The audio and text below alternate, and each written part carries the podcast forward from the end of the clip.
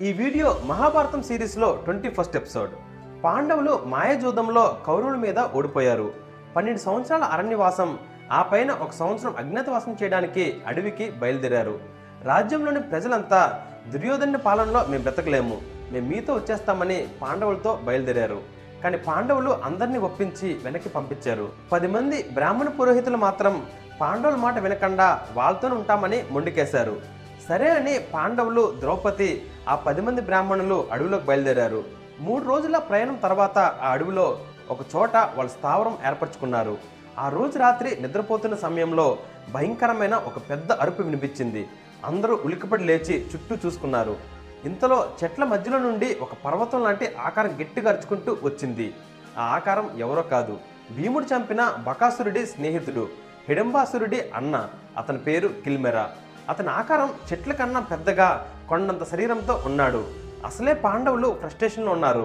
ఇంతలో ఒక రాక్షసుడు వారి మీద అటాక్ చేయడం చూసిన వాళ్ళకి సహనం నశించి వెంటనే భీముడు ఒక్క దూకిన పైకెగిరి వాడి భుజాల మీద మెడకి రెండు వైపులా కాలు వేసి కూర్చొని మెడని గట్టిగా పట్టుకొని తల మీద బలంగా గుద్దుతున్నాడు. నకుల సహదేవులు వాళ్ళకు వచ్చిన యుద్ధ విద్యలు వాడిపైన ప్రయోగిస్తున్నారు. అర్జునుడు మాత్రం ఎటు నుంచి వేస్తున్నాడో తెలియట్లేదు కానీ క్షణానికి ఒక దిక్కు నుండి ఒక మెరుపు తీగలాగా అటు ఇటు చెట్ల మీద దూకుతూ కెల్మెరా పైన వరుసగా బాణాలు వేస్తూనే ఉన్నాడు. కెల్మెరాకి కొంచెం బలం తగ్గి నీరసం వచ్చిందని గమనించిన భీముడు వెంటనే వాడి భుజం దిగి చుట్టూ ఉన్న చెట్లని వేలతో సహా పెకిలించి ఆ రాక్షసుడి పైన విసురుతూనే ఉన్నాడు. ఆ చెట్ల దెబ్బలకి అర్జునుడి బాణాల గాయాలకి నకుల సహదేవుల బలానికి తట్టుకోలేక కొన్ని నిమిషాల్లోనే ఆ రాక్షసుడు నేలపైన పడి చనిపోయాడు. అప్పటిదాకా నిరుత్సాహంగా ఉన్న పాండవులకి కెలిమెర చావు ఒక కొత్త ఉత్సాహాన్ని ఇచ్చింది ఈ అన్నదమ్ములు కలిసి ఉంటే ఎంతటి పెద్ద శత్రునైనా ఎంతో సునాయాసంగా ఓడించగలమని తెలుసుకొని ఎంతో సంతోషపడ్డారు. ఈ రోజు మొదలుకొని పదమూడు సంవత్సరాలు ఎంత తొందరగా గడిస్తే అంత త్వరగా కౌరవుల అంత చూడాలని ఎదురుచూస్తున్నారు. ఇంతలో దుర్యోధనుడికి హస్తినపురం పాండవుల ఇంద్రప్రస్థం రెండింటిపైన పూర్తి హక్కు వచ్చింది. ఇక తన పాలన మొదలుపెట్టాడు. కానీ అతనికి సంతృప్తి లేదు. ఎందుకంటే ఈ రాజ్యాధికారం కేవలం పదమూడు సంవత్సరాలు మాత్రమే. తర్వాత మళ్ళీ పాండవులు వస్తే తన హక్కులన్నీ కోల్పోతాడు. కాబట్టి పాండవులు వెనక్కి తిరిగి రాకూడదు. దానికి ఒక్కటే దారి పాండవుల్ని హత్య చేయడం. దానికోసం ఒక పథకం సిద్ధం చేశాడు. అదేమిటంటే వేట పేరుతో అడవికి వెళ్ళి జంతువుల్ని వేటాడుతూ అలాగే పాండవులను కూడా హతమార్చొచ్చు అని ప్లాన్ వేశాడు. ఈ విషయం విదురుడికి తెలిసింది. అప్పుడు విదురుడు కౌరవులతో భోజనం చేస్తున్న సమయంలో అన్నా ధృతరాష్ట్ర నీ కొడుకు దుర్యోధనుడు పాండవుల్ని వేట పేరుతో హత్య చేయాలని పథకం వేస్తున్నట్టు నాకు తెలిసింది. దీనంత మూర్ఖపు పని వేరొకటి లేదు. ఎంత అడుగులో ఉన్నా యుద్ధం అనే ప్రస్థానం వచ్చిందంటే అర్జునుడు చంపడానికే పుట్టాడా అన్నంత భీకర వీరుడిగా మారిపోతాడు. కావాలంటే అతనికి యుద్ధ శిక్షణ నేర్పించిన ద్రోణాచార్యుని అడుగు.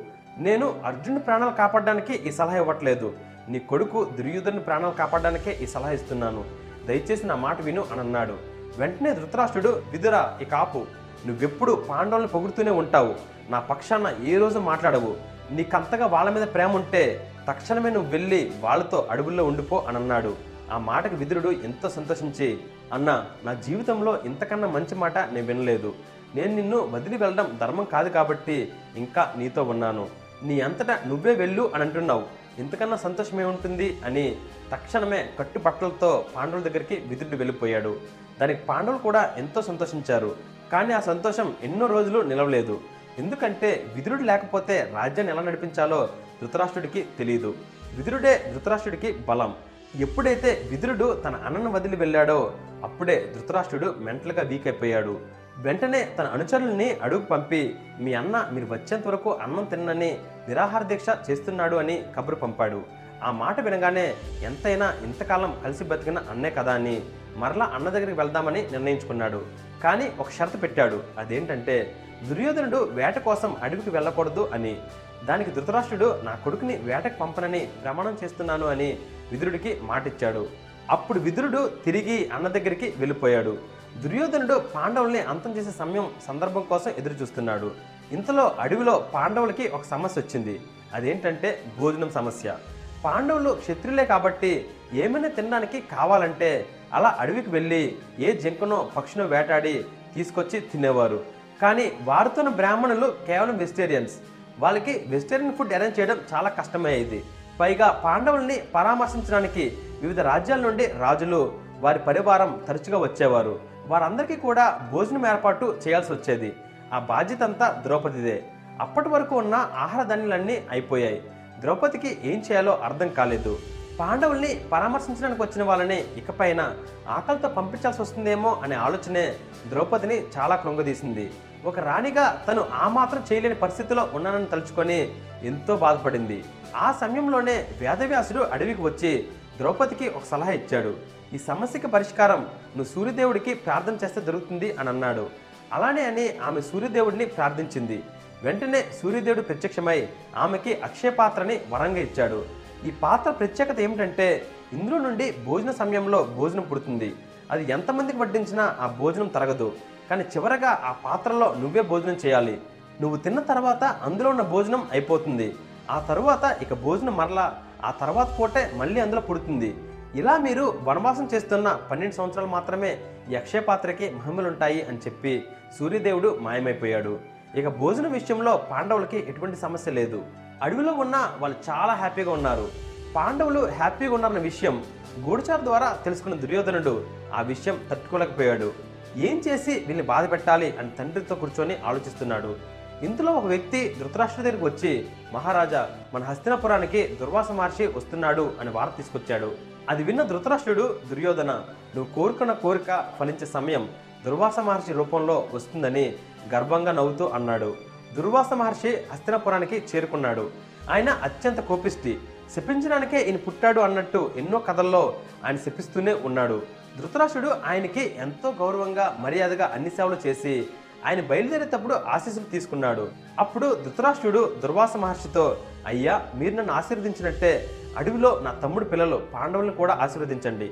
దయచేసి మీరు వాళ్ళ దగ్గరికి వెళ్ళి వాళ్ళ ఆతిథ్యం స్వీకరించి వాళ్ళని ఆశీర్వదించరండి అని కోరుకున్నాడు. సరే అని దుర్వాస మహర్షి ఆయన పరివారంతో కలిసి పాండవుల దగ్గరికి బయలుదేరారు.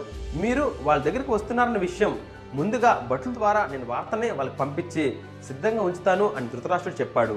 కానీ పాండవులకి కావాలనే ఆ వార్తను పంపలేదు. ధృతరాష్ట్రుడు దుర్యోధనుడిని కలిసి వేసిన పథకం ఏంటంటే దుర్వాస మహర్షిని పాండవుల దగ్గరికి వెళ్ళడం కావాలనే కొంచెం ఆలస్యం చేసి ద్రౌపది అక్షయపాత్రలోనే చివరగా భోజనం చేసిన తర్వాతే ఈయనని వాళ్ళ దగ్గరికి తీసుకెళ్తే పాండవులకి దుర్వాస మహర్షికి ఆయన పరివారానికి పెట్టడానికి భోజనం ఉండదు. అప్పుడు ఆయన కోపం వచ్చి వీళ్ళని జీవితకాలం శిపిస్తాడు అని పథకం వేశారు. వారు అనుకున్నట్టే ద్రౌపది చివరి ముద్ద తిన్న వెంటనే దుర్వాస మహర్షి పాండవుల్ని ఆశీర్వదించడానికి వస్తున్నాడనే విషయం ద్రౌపదికి చెప్పారు. ద్రౌపది గుండెల్లో పిడిగిపడింది. ఈ పూట ఇక వీళ్ళకి పెట్టడానికి అన్నం లేదు. అక్షయ పాత్రలో నేను చివరగా తినేశాను. ఇప్పుడు ఏం చేయాలి అనే ఆలోచనలో పడిపోయింది. ఇక అప్పుడే ఆ మనసులో ఒక పేరు వినిపించింది. అదే శ్రీకృష్ణ పరమాత్మ. వెంటనే ఆమె కృష్ణుడిని ప్రార్థించింది. అప్పుడు కృష్ణుడు ప్రత్యక్షమై నవ్వుతూ ద్రౌపది ఎందుకమ్మా నన్ను పిలిచావు? అని అడిగాడు. జరిగిందంతా ఆమె వివరించింది.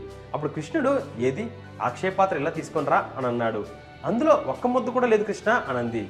అయినా పర్వాలేదు తీసుకొనిరా అని అన్నాడు. ద్రౌపది ఆ పాత్రను తీసుకొచ్చి కృష్ణుడు చూపించింది. అది చూసిన కృష్ణుడు ఆ పాత్రలో ఒక మూలన్న ఒక అన్నం మెతుకు మరో మూలన్న ఒక కూరగాయని కలిపి రెండింటిని ఇలా తీసుకొని నోట్లో పెట్టుకున్నాడు. ఒక్క క్షణం ఆగి ఆహా చాలా రుచిగా ఉంది నా కడుపు నిండిపోయింది అని అన్నాడు ఏంటి కృష్ణ ఈ సమయంలో వెటకరం ఆడుతున్నావు? అని ద్రౌపది అంది. వెటకరం కాదు ద్రౌపది నిజంగా నా కడుపు నిండిపోయింది ఓ అని కృష్ణుడు తేల్చాడు. వెంటనే దుర్వాస మహర్షితో సహా అతనితో వచ్చిన వందలాది పరివారం కూడా ఒకేసారి తేంచారు ఈ పూట నా ఆకలి తీరింది. నా ఆకలి తీరితే ఈ లోకం ఆకలి కూడా తీరినట్టే ద్రౌపది అని కృష్ణుడు మాయమైపోయాడు. దుర్వాస మహర్షికి ఆయన పరివారం అంతటికి అన్నం తినకుండానే కడుపు నిండిపోయింది. ఇక పాండవుల్ని ఆశీర్వదించి అక్కడి నుండి వాళ్ళు బయలుదేరారు. ఈ పథకం కూడా ఫెయిల్ అయిందని దుర్యోధనుడికి తెలిసింది. ఇక తానే స్వయంగా రంగంలోకి దిగాలని నిర్ణయించుకున్నాడు. అప్పుడు సభలో అందరినీ పిలిచి మన రాజ్యంలోని పశువులు ధనం ఆయుధాలు లెక్క చేయడానికి నేను నా సైన్యంతో కలిసి అడవిలో ఒక ప్రాంతానికి వెళ్తున్నాం. అక్కడ రాజ్యం పనులు చేస్తాం. అలానే సరదాగా విహారయాత్రను కూడా ఆనందిస్తాం అని చెప్పాడు. అలానే దుర్యోధనుడు కర్ణుడు కొంతమంది పండితులతో కొంత సైన్యంతో కలిసి అరణ్యానికి వెళ్ళారు. వీరు వెళ్ళిన ప్రదేశం పాండవులు ఉన్న ప్రదేశానికి చాలా దగ్గరగా ఉంటుంది. ఎలాగైనా ఏదో ఒకరోజు రాత్రిపూటైనా సరే పాండవుల్ని హతమార్చాలని దుర్యోధనుడు ప్లాన్ వేశాడు. మరో రెండు రోజుల్లో పాండవులను చంపుదామని నిర్ణయించుకొని దానికి తగ్గ పథకం సిద్ధం చేశారు. ఇంతలో మరుసటి రోజు దుర్యోధనుడు కర్ణుడు తన సైన్యంతో కలిసి అరణ్యం యొక్క అందాన్ని చూడడానికి వెళ్ళారు. అక్కడ దగ్గరలో ఉన్న ఒక నదిలో ఎంతో సౌందర్యవంతమైన కొంతమంది గంధర్వ స్త్రీలు స్నానం చేస్తున్నారు. వారి అందానికి దుర్యోధనుడు ముగ్ధుడయ్యాడు. తాను ఆ స్త్రీలతో కలిసి స్నానం చేద్దామని నదిలోకి వెళ్తుంటే గంధర్వ భటులు వాళ్ళని అడ్డగించి మీకు ఇక్కడ ప్రవేశం లేదు అని అన్నారు. దానితో దుర్యోధనుడికి కోపం వచ్చి ఇది నా రాజ్యం. ఇక్కడ నేనే రాజు. ఎక్కడికి వచ్చి మీరేం మాట్లాడుతున్నారు? పక్కకు తప్పుకోండి అని అన్నాడు. అయినా భటులు ఒప్పుకోలేదు. మా రాజు నువ్వు కాదు. మా రాజు పేరు చిత్రసేనుడు. ఆయన అనుమతిస్తేనే మిమ్మల్ని లోపల పంపిస్తాం అని అన్నారు. అయితే ఆయన్ని రమ్మను. అతను చంపి మేము లోపలికి వెళ్తాం అని అన్నాడు. ఈ విషయం తెలిసి లోపల ఉన్న చిత్రసేనుడు బయటకు వచ్చి నీకు చేతనైతే నన్ను యుద్ధంలో ఓడించు. అప్పుడు ఈ గంధర్వ స్త్రీల్ని నేనే నీకు అప్పగించి వెళ్ళిపోతాను అని అన్నాడు. యుద్ధం మొదలైంది. దుర్యోధనుడు కర్ణుడు కౌరవ సైన్యం అంతా చిత్రసేనుడి సైన్యంతో పోరాడుతున్నారు. కానీ గంధర్వులు దుర్యోధనుడు అనుకున్నంత వీకేం కాదు. చాలా శక్తివంతులు. గంధర్వులు ఒక్కో గుద్దుకి ఒక్కో సైనికుడిని కింద పడేస్తున్నారు. కర్ణుడికి అర్థమైంది అస్త్రం లేకుండా వీళ్ళని జయించడం కష్టమని. వెంటనే దుర్యోధనుడితో మన స్థావరంలో ఉన్న నా విల్లు అస్త్రాలు తీసుకొని వస్తానని చెప్పి కర్ణుడు బయలుదేరాడు.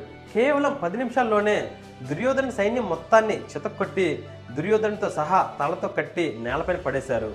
ఈ విషయం వెంటనే పాండవులకు తెలిసింది. వాళ్ళు ఎంతో సంతోషపడ్డారు. ఒక్క ధర్మరాజు తప్ప అప్పుడు ధర్మరాజు ఎంతైనా వాడు మన తమ్ముడు. ఏదైనా గొడవ ఉంటే మనలో మనం చూసుకోవాలి. ఎక్కడి నుండో ఎవరో వచ్చి మన వాళ్ళని ఓడించారంటే మనల్ని ఓడించినట్టే. మీరు వెళ్ళి ఆ గంధర్వుల్ని ఓడించి దుర్యోధనని విడిపించుకురండి అని ధర్మరాజు చెప్పాడు. ధర్మరాజు ఆజ్ఞ మీద దుర్యోధనని విడిపించడానికి అర్జునుడు భీముడు బయలుదేరారు. ఆ ప్రదేశానికి వచ్చి చూస్తే నేలపైన వందలాది దుర్యోధనుడి సైన్యం తలతో కట్టి కింద పడి ఉన్నారు. ఒకవైపు ఒక వ్యక్తి మాత్రం తాళతో కట్టుబడి ఉన్న అతని మొహాన్ని దాచుకోవడానికి ప్రయత్నిస్తున్నాడు. అతడే దుర్యోధనుడు. అతడు సిగ్గుతో చచ్చిపోతున్నాడు. దుర్యోధనుని చూసిన భీముడు నీకు ఇలా కావాల్సిందే? అని వెటకారపు నవ్వు నవ్వాడు. ఇంతలో చిత్రసేనుడు అతడి గంధర్వ సైన్యం అర్జునుడిని భీముడిని చూశారు. అప్పుడు అర్జునుడు చిత్రసేన నువ్వు మర్యాదగా దుర్యోధనుడిని అతని సైన్యాన్ని వదిలి ఇక్కడ నుండి వెళ్ళిపో. లేదంటే మా వీరత్వానికి నువ్వు బలవలసి వస్తుంది అని హెచ్చరించాడు. అయితే చూపించిన వీరత్వం అని చిత్రసేనుడు తన విల్లు తీసుకొని అర్జునుడి వైపు బాణం ఎక్కుపెట్టాడు. చిత్రసేనుడికి కుడివైపున ఎడమవైపున ఉన్న భట్లు ఒక్కసారిగా కింద పడిపోయారు. ఎందుకు పడిపోయారు అని కిందకు చూస్తే వాళ్ళ గుండెల్లో అర్జునుడి బాణాలు దిగి ఉన్నాయి. చిత్రసేనుడు కోపం వచ్చి అర్జునుడి వైపు బాణం ఎక్కుపడడానికి ప్రయత్నిస్తున్నాడు. కానీ అర్జునుడు ఒక మాయలాగా ఒక గాలిలాగా ఒక సుడిగుండంలా ఒక్కో క్షణం ఒక్కో ప్రాంతంలో కనిపిస్తున్నాడు. ఒక పక్క అర్జునుడికి గురి పెట్టడం కుదరట్లేదు. కానీ చిత్రసేనుడి చుట్టూ ఉన్న సైనికులు మాత్రం క్షణానికి ఇద్దరు ముగ్గురు కింద పడిపోతున్నారు.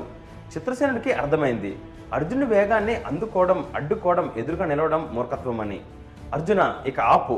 నీదే విజయం. నీ వీరత్వానికి నేను ముగ్ధున్నయ్యాను ఈ రోజు నుండి నేను స్నేహితుడిని నీ అభిమానిని. నీకు ఎప్పుడు ఏ సాయం కావాలన్నా నేను చేస్తాను అని చెప్పి గంధర్వులంతా ఆ ప్రదేశాన్ని వదిలి వెళ్ళిపోయారు. అప్పుడు భీముడు నేరుగా దుర్యోధనుడి దగ్గరికి వెళ్ళి తన కత్తితో దుర్యోధనుడిని కట్టి ఉంచిన తాళం తెంచి దుర్యోధన ఇదిగో మా పాండవులు నీకు నీ ప్రాణాన్ని భిక్షగా వేస్తున్నాం. పో పోయి బతుకు అని వెటకరంగానే భీముడు అర్జునుడు అక్కడి నుండి వెళ్ళిపోయారు.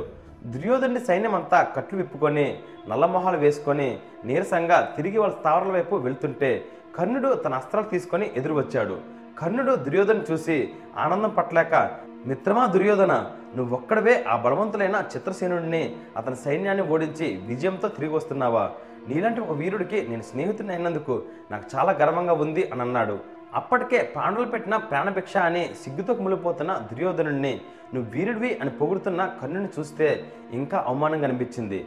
అప్పుడు దుర్యోధనుడి పక్కనున్న ఒక భటుడు పాండవులు వచ్చి మా ప్రాణాలు కాపాడారు అని కర్ణుడు చెప్పారు. అప్పుడు దుర్యోధనుడు కర్ణుడితో మిత్రమా నేను కొన్ని నిమిషాల ముందే వాళ్ళు ప్రాణభిక్ష పెట్టినప్పుడే మానసికంగా చనిపోయాను. ఇక శారీరకంగా చనిపోవడం మాత్రమే మిగిలింది. ఈరోజు నేను ఆత్మహత్య చేసుకొని చనిపోవాలని నిర్ణయించుకున్నాను అని అనడం మొదలుపెట్టాడు. కర్ణుడు ఎంత చెప్పినా దుర్యోధనుడు వినట్లేదు. తను చనిపోతాననే అంటున్నాడు. అప్పుడు కర్ణుడు మిత్రమా ఏదో ఒకరోజు నువ్వు పాండవులలో అత్యంత వీరుడు అని అనుకుంటున్న అర్జునుడిని నేనే చంపుతానని మాటిస్తున్నాను అని కర్ణుడు చెప్పాడు. అప్పుడే ధైర్యం వచ్చి ఆత్మహుతి అనే కార్యక్రమం మానేశాడు. కానీ ప్రతీకార జ్వాలతో దుర్యోధనుడు రగిలిపోతున్నాడు. కర్ణుడు దుర్యోధనుడికి అర్జునుడిని చంపుతానని మాటిచ్చాడనే విషయం పాండవులకి తెలిసింది. అప్పుడే వేదవ్యాసుడు పాండవుల దగ్గరికి వచ్చి రాబో రోజుల్లో అత్యంత పెద్ద యుద్ధం పాండవులకి కౌరవులకి మధ్య జరగబోతుంది. ఆ యుద్ధం పాండవులు గెలవాలంటే ప్రస్తుతం మీ దగ్గరున్న విద్యలు అస్త్రాలు సరిపోవు. మీ ప్రపంచంలోనే అత్యంత శక్తివంతమైన ఆయుధాలు కావాలి. అవి దేవుళ్ళ దగ్గర మాత్రమే ఉంటాయి. అవి తపస్సు వల్ల మాత్రమే మీరు పొందగలరు. అర్జున నువ్వు హిమాలయాలకు వెళ్ళి తపస్సు చేసి దేవుళ్ళని ప్రసన్నం చేసుకొని వాళ్ళ అస్త్రాలని సంపాదించు. అప్పుడు రాబోయే యుద్ధాన్ని జయించడం నీకు చాలా సులువవుతుంది అని సలహా ఇచ్చాడు. వెంటనే అర్జునుడు తపస్సు కోసం బయలుదేరడానికి సిద్ధమయ్యాడు. అన్న దగ్గర ఆశీర్వాదం తీసుకొని తమ్ముళ్ళకి జాగ్రత్త చెప్పి ద్రౌపది దగ్గరకు వచ్చి ద్రౌపది నీకు ఇచ్చిన మాట కోసం నీకు జరిగిన అవమానానికి నీ పగ తీర్చడం కోసం మన ఈ స్థితికి కారణమైన కౌరవుల అంతం చూడడం కోసం నేను వెళ్తున్నాను. నువ్వు జాగ్రత్త ద్రౌపది అని చెప్పి అర్జునుడు బయలుదేరాడు. అర్జునుడు కొన్ని వారాల పాటు ప్రయాణం చేసి ఒక కొండపైన తపస్సు చేయడం మొదలుపెట్టాడు.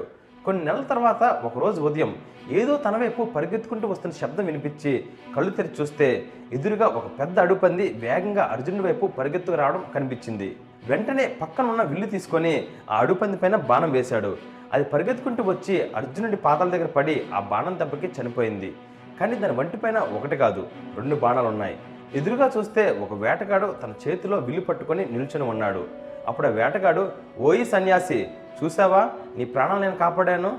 వచ్చి నా కాలు మొక్కుకో అని అన్నాడు. ఆ మాట విన్న అర్జునుడికి చాలా కోపం వచ్చి ఏంటి? నువ్వు నా ప్రాణాలు కాపాడావా? నేను వేసిన బాణానికే ఏడుపని చచ్చింది. అయినా ఇంత అహంకారం ఏంటి? నన్ను నీ కాలు పట్టుకోమంటావా? అని అడిగాడు. ఇలా ఇద్దరి మధ్య వాదన పెరిగింది. వాళ్ళ విల్లులని ఎత్తి పోరాటం చేయడం మొదలుపెట్టారు. ఇద్దరిలో ఏ ఒక్కరు తగ్గట్లేదు. ఎంత సమయం అయినా ఒకరికొకరు ధీటుగా బాణాలు వేస్తూనే ఉన్నారు. అప్పుడు అర్జునుడు వేటగాడి దగ్గరికి వచ్చి వేటగాడి కిరీటం పైన కొడితే అది కింద పడి పగిలిపోయింది. వెంటనే వేటగాడు అర్జునుడి చేతిలోని విల్లును లాక్కొని కాలితో అర్జునుడి గుండెల పైన గట్టిగా తిన్నాడు. అర్జున్ దగ్గర దూరంగా ఉన్న శివలింగం దగ్గర పడ్డాడు. అర్జునుడికి ఆ దెబ్బ చాలా గట్టిగా తగిలింది. పక్కనే ఉన్న శివలింగాన్ని చూసి ఆ లింగం పక్కన ఉన్న పూలమాల తీసి శివలింగం మీద వేసి పరమేశ్వర నాకు ఈ వేటగాని ఓడించగల శక్తినివ్వు అని దండం పెట్టుకొని వెనక్కి తిరిగి చూస్తే ఆ వేటగాడి మెడలో శివలింగం పైన వేసిన పూలమాల కనిపించింది. వెంటనే ఏంటి వింత అని శివలింగం వైపు చూస్తే శివలింగం పైన పూలమాల లేదు. అప్పుడే అర్జునుడికి అర్థమైంది ఆ వేటగాడు ఎవరో కాదు. సాక్షాత్తు ఆ పరమేశ్వరుడే వేటగాడి రూపంలో వచ్చాడని. అప్పుడే వేటగాడు తన రూపం మార్చుకొని అత్యంత కాంతివంతంగా తేజోమయంగా వెలిగిపోతున్న ముక్కంటి రూపంలో కనిపించాడు. వెంటనే అర్జునుడు శివుని పాదాలపైన పడి ఆశీర్వాదం తీసుకున్నాడు. అప్పుడు శివుడు అర్జున ఇదిగో ఇప్పటి వరకు ఉన్న అన్ని అస్త్రాల్లో శక్తివంతమైన అస్త్రం ఈ పాశుపత అస్త్రం. దీన్ని తీసుకో. ఇది బ్రహ్మాస్త్రం వైష్ణవాస్త్రం భార్గవాస్త్రం రుద్రాస్త్రం లాంటి ఎన్ని అస్త్రాలు ఒక్కసారిగా నీపై ప్రయోగించినా అన్నిటినీ నిర్వీర్యం చేయగల శక్తి ఈ పాశుపత అస్త్రానికి ఉంది. నువ్వు మనస్ఫూర్తిగా కోరుకొని ఈ అస్త్రాన్ని ప్రయోగిస్తే నువ్వు కనుపాప వేసి తీసే సమయంలో సగం సమయానికే ఈ భూమండలం మొత్తాన్ని నాశనం చేయగల శక్తి ఈ అస్త్రానికి ఉంది. దీనిని కేవలం అయితే నీకు సమబుజ్జీలైన లేదా నీకన్నా శక్తివంతమైన వాళ్ళ మీద మాత్రమే ప్రయోగించాలి. అంతేకాని నీకన్నా తక్కువ శక్తివంతులపైన ఈ అస్త్రాన్ని ప్రయోగించకూడదు అని చెప్పి శివుడు మాయమైపోయాడు. ఆ తర్వాత ఒకరి తర్వాత ఒకరుగా దేవతలు అర్జున్ దగ్గరకు వచ్చి వాళ్ళ యొక్క శక్తివంతమైన ఆయుధాలని అస్త్రాలని ఇచ్చారు. వరుణదేవుడు తన పాశాన్ని యమధర్మరాజు తన గదని కుబేరుడు అంతర్ధాన అస్త్రాన్ని ఇచ్చాడు. కొన్ని రోజుల తర్వాత ఒకరోజు ఉదయం ఆకాశంలో మేఘాలు పక్కకు జరిగి కోటి సూర్యుల కాంతి కనిపించింది. దానిలో నుండి వెయ్యి గుర్రాలు గల ఒక పెద్ద రథం ఆకాశం నుండి నేలపైకి వచ్చి అర్జున్ దగ్గరికి వెళ్ళి అర్జున ఈ రథం నీ తండ్రి ఇంద్రుడిది. నిన్ను ఇంద్రలోకానికి తీసుకొని రమ్మని ఆజ్ఞ అని ఆ రథసారథి చెప్పాడు. అర్జునుడు ఆ రథం ఎక్కి ఆకాశంలోకి వెళ్ళాడు. తన కళ్ళని తానే నమ్మలేనంత అందం ఆశ్చర్యంగా అనిపించింది. తను మబ్బుల్ని దాటి ఆకాశం అంచును దాటి చుక్కల లోకం దాటి ఒక సరికొత్త లోకానికి వెళ్ళాడు. అక్కడ మరుమల్లెల తోటలతో బంగారపు కొండలతో ఎన్నో కొత్త రంగుల పక్షులతో చాలా శోభయమానంగా ఉంది. చుట్టూ ఎటు చూసిన పాల సెలయళ్ళు మిలమిల మెరిసే మినుగురులు తెల్లని రెక్కల గుర్రాలు ఉన్నాయి ఇక తను ఇంతకన్నా అందమైన ప్రకృతి ఎక్కడ ఉండదు అని అనుకున్నాడు. ఇంద్రలోకం ద్వారం దగ్గర ఇంద్రుడు అర్జునుడిని ఆహ్వానించి ఆ లోకమంతా చూపించాడు. ఇంద్రుడి సింహాసనం పక్కనే ఇంకో సింహాసనం అర్జునుడి కోసం వేసి తనని అందులో కూర్చోబెట్టాడు. అక్కడే కొంతకాలం ఉండి ఈ శక్తివంతమైన అస్త్రాలు ఎలా ఉపయోగించాలో అర్జునుడు ఇంద్రుడి దగ్గర నేర్చుకున్నాడు. అలాగే ఇంద్రుడి యొక్క వజ్రాయుధం ఎలా ఉపయోగించాలో ఆ వజ్రాయుధం ద్వారా పిడుగులోని శక్తిని ఒక ఆయుధంలా ఎలా మార్చాలో ఇంద్రుడు అర్జునుడికి నేర్పించాడు.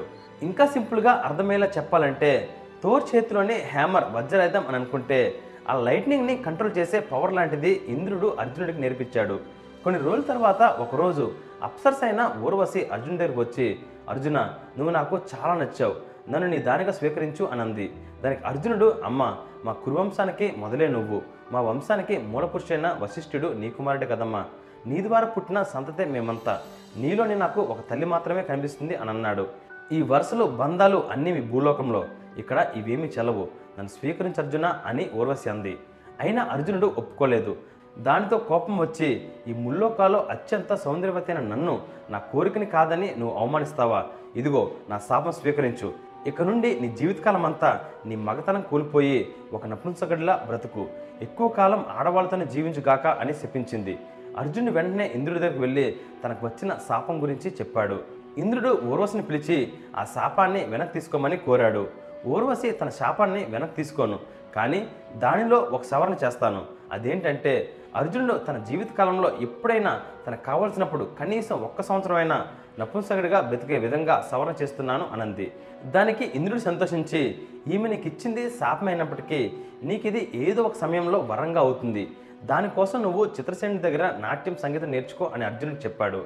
ఈ వీడియో మొదట్లో ఏ గంధర్వుడితో అయితే అర్జునుడు యుద్ధం చేశాడో అతడే చిత్రసేనుడు.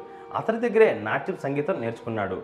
అర్జునుడికి ఈ శాపం తన అజ్ఞాతవాసం ఒక సంవత్సరం అప్పుడు ఉపయోగపడుతుంది. తనకు కావలసిన అస్త్రాలు విద్యలు వచ్చేసరికి ఇక తన కుటుంబం దగ్గరికి వెళ్ళాలని అర్జున్ అనుకున్నాడు. Friends Formula dot in website వారు ఈ బ్యూటిఫుల్ త్రీడీ క్రిస్టల్ని నా కోసం పంపించారు. నా ఫేస్ని ఇలా త్రీడీ మోడల్ చూసుకోవడం నాకు చాలా ఎక్సైటింగ్ అనిపించింది. ఈ three D face crystal starting price just eight fifty rupees మాత్రమే. I really love this gift ఇవే కాకుండా మనకి ఇష్టమైన వారి పేరుని ఈ విశ్వంలోనే ఒక నక్షత్రాన్ని పెట్టే సర్టిఫికేట్ గిఫ్ట్ని కూడా వాళ్ళు ప్రొవైడ్ చేస్తున్నారు.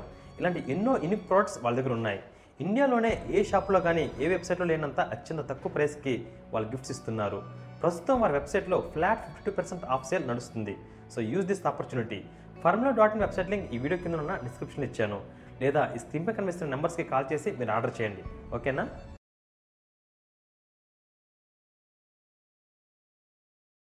అర్జునుడు ఇంద్రలోకంలో చిత్రసేనుడి దగ్గర నాట్యం సంగీతం నేర్చుకున్నాడు. అరణ్యవాసం పన్నెండు సంవత్సరాలు పూర్తయ్యే సమయం వచ్చింది. అర్జునుడు తన కుటుంబం దగ్గరికి తిరిగి వెళ్ళడానికి సిద్ధమవుతున్నాడు. ఆ సమయంలో పాండవులు హిమాలయాల్లోని గంధమానక పర్వతం మీద ఉన్నారు.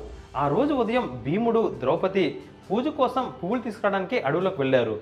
అక్కడ ఒక పుష్పం ద్రౌపదిని ఎంతగానో ఆకర్షించింది. అదే సౌగంధిక పుష్పం. దానినే బ్రహ్మకమలం అని అంటారు. ఆ పుష్పం యొక్క రేఖలు బంగారంలో మెరిసిపోతున్నాయి. ఆ పుష్పాన్ని తీసుకొని ఎదురుగా చూస్తే దూరంగా మరొక పుష్పం కనిపించింది. దాన్ని కూడా ఆమె తీసుకుంది. మరలా దూరంగా ఇంకొక పుష్పం కనిపించింది.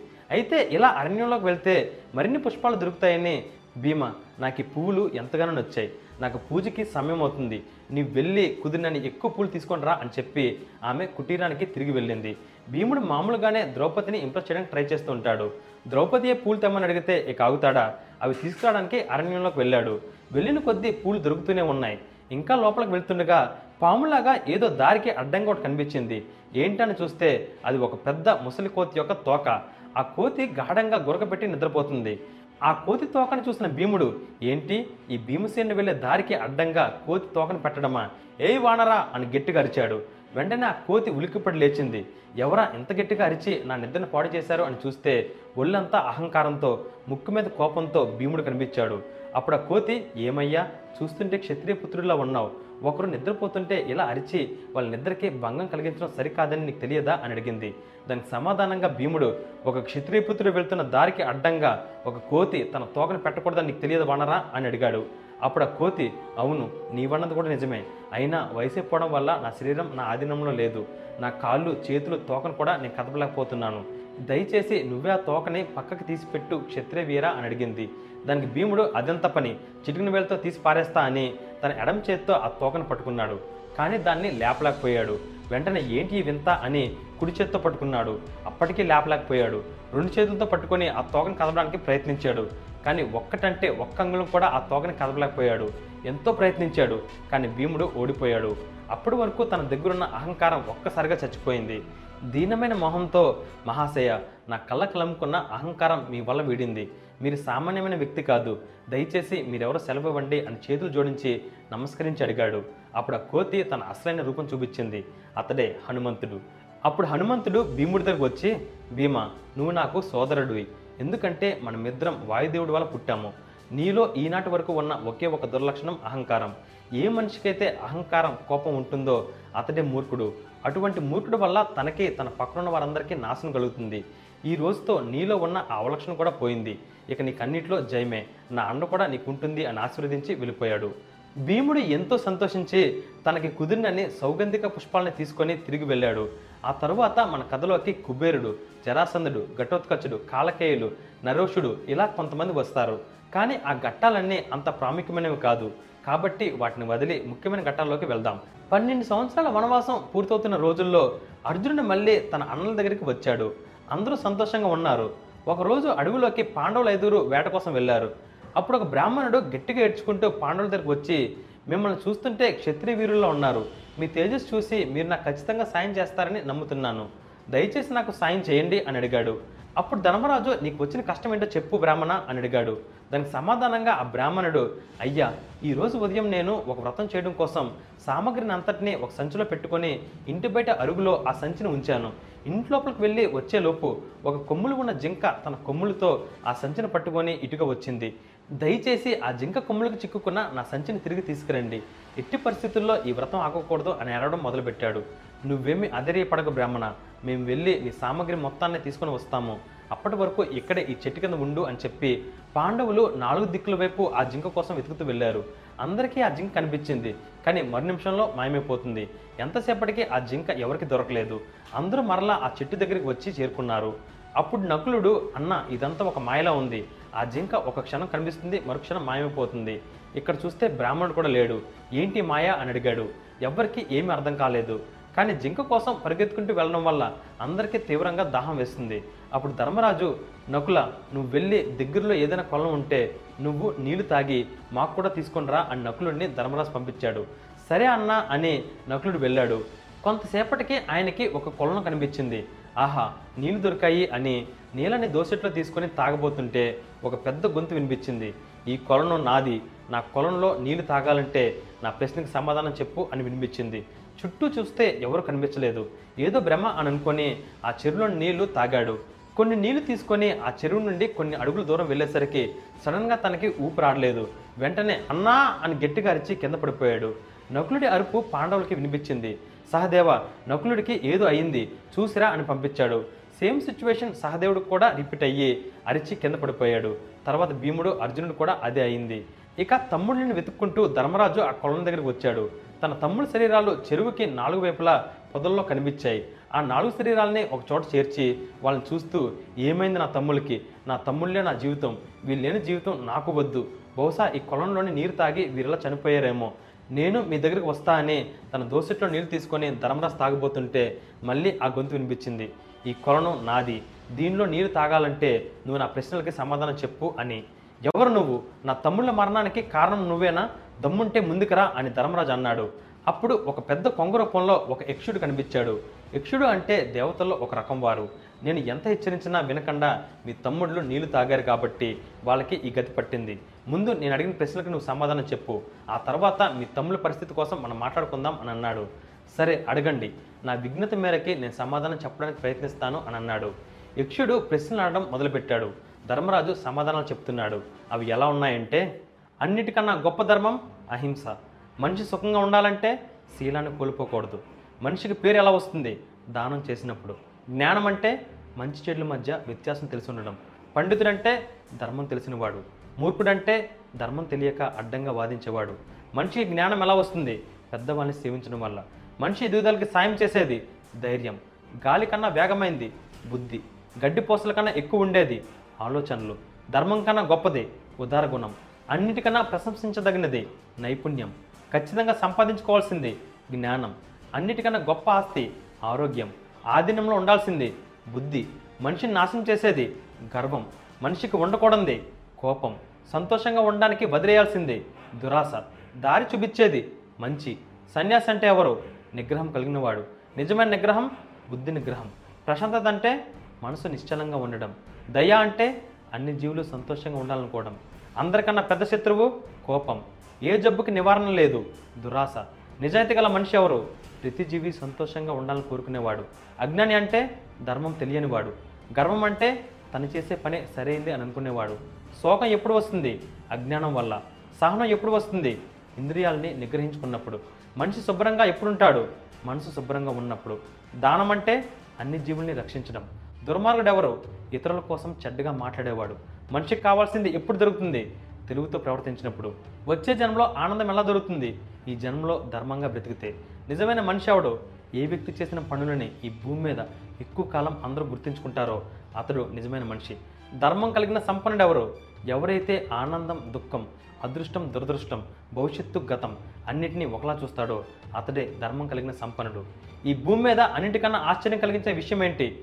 ప్రతి మనిషి చనిపోతాడని తెలిసినా తను మాత్రం ఎప్పటికీ బ్రతుకుండాలని కోరుకుంటూ ఎప్పటికీ బ్రతుకుంటాం అని అనుకుంటూ దురాశ అసూయ కోపంతో జీవించడమే అన్నిటికన్నా ఆశ్చర్యం కలిగించే విషయం అని సమాధానాలు చెప్పాడు. ఈ సమాధానాలు విన్న యక్షుడు ఆహా ధర్మరాజా నీ అంత జ్ఞానిని నేను ఇప్పటివరకు చూడలేదు. నీ జ్ఞానం నచ్చి నీకు ఒక వరం ఇస్తున్నాను. నీ తమ్ముల్లో ఎవరో ఒకరిని మాత్రమే నేను బ్రతికిస్తాను. ఎవరిని బ్రతికించాలో కోరుకో అని అడిగాడు. ధర్మరాజు ఒక్క క్షణం కూడా ఆలోచించకుండా నకులుడు అని అన్నాడు. దానికి యక్షుడు ఆశ్చర్యపోయి అర్జునుడు భీముడు అత్యంత వీరులు. వారిని పక్కనుంటే నీకే బలం. వారిని వద్దని నకులుని ఎందుకు అడుగుతున్నావు? అని అడిగాడు. దానికి సమాధానంగా ధర్మరాజు నా తల్లికి నేను భీముడు అర్జునుడు ముగ్గురు పిల్లలం. నా పిన్నతల్లికి నకుల సహదేవులు ఇద్దరు పిల్లలు. నా తల్లికి వారసుడిగా నేనున్నాను. అలాగే నా పిన్నతల్లికి కూడా వారసుడిగా తన కుమారులో ఒకరు ఉండాలి అందుకే నకులుడు అని కోరుకున్నాను అని అన్నాడు. ఆ సమాధానానికి మెచ్చి ధర్మరాజా నీలాంటి వ్యక్తిని నేను ఇప్పటివరకు చూడలేదు.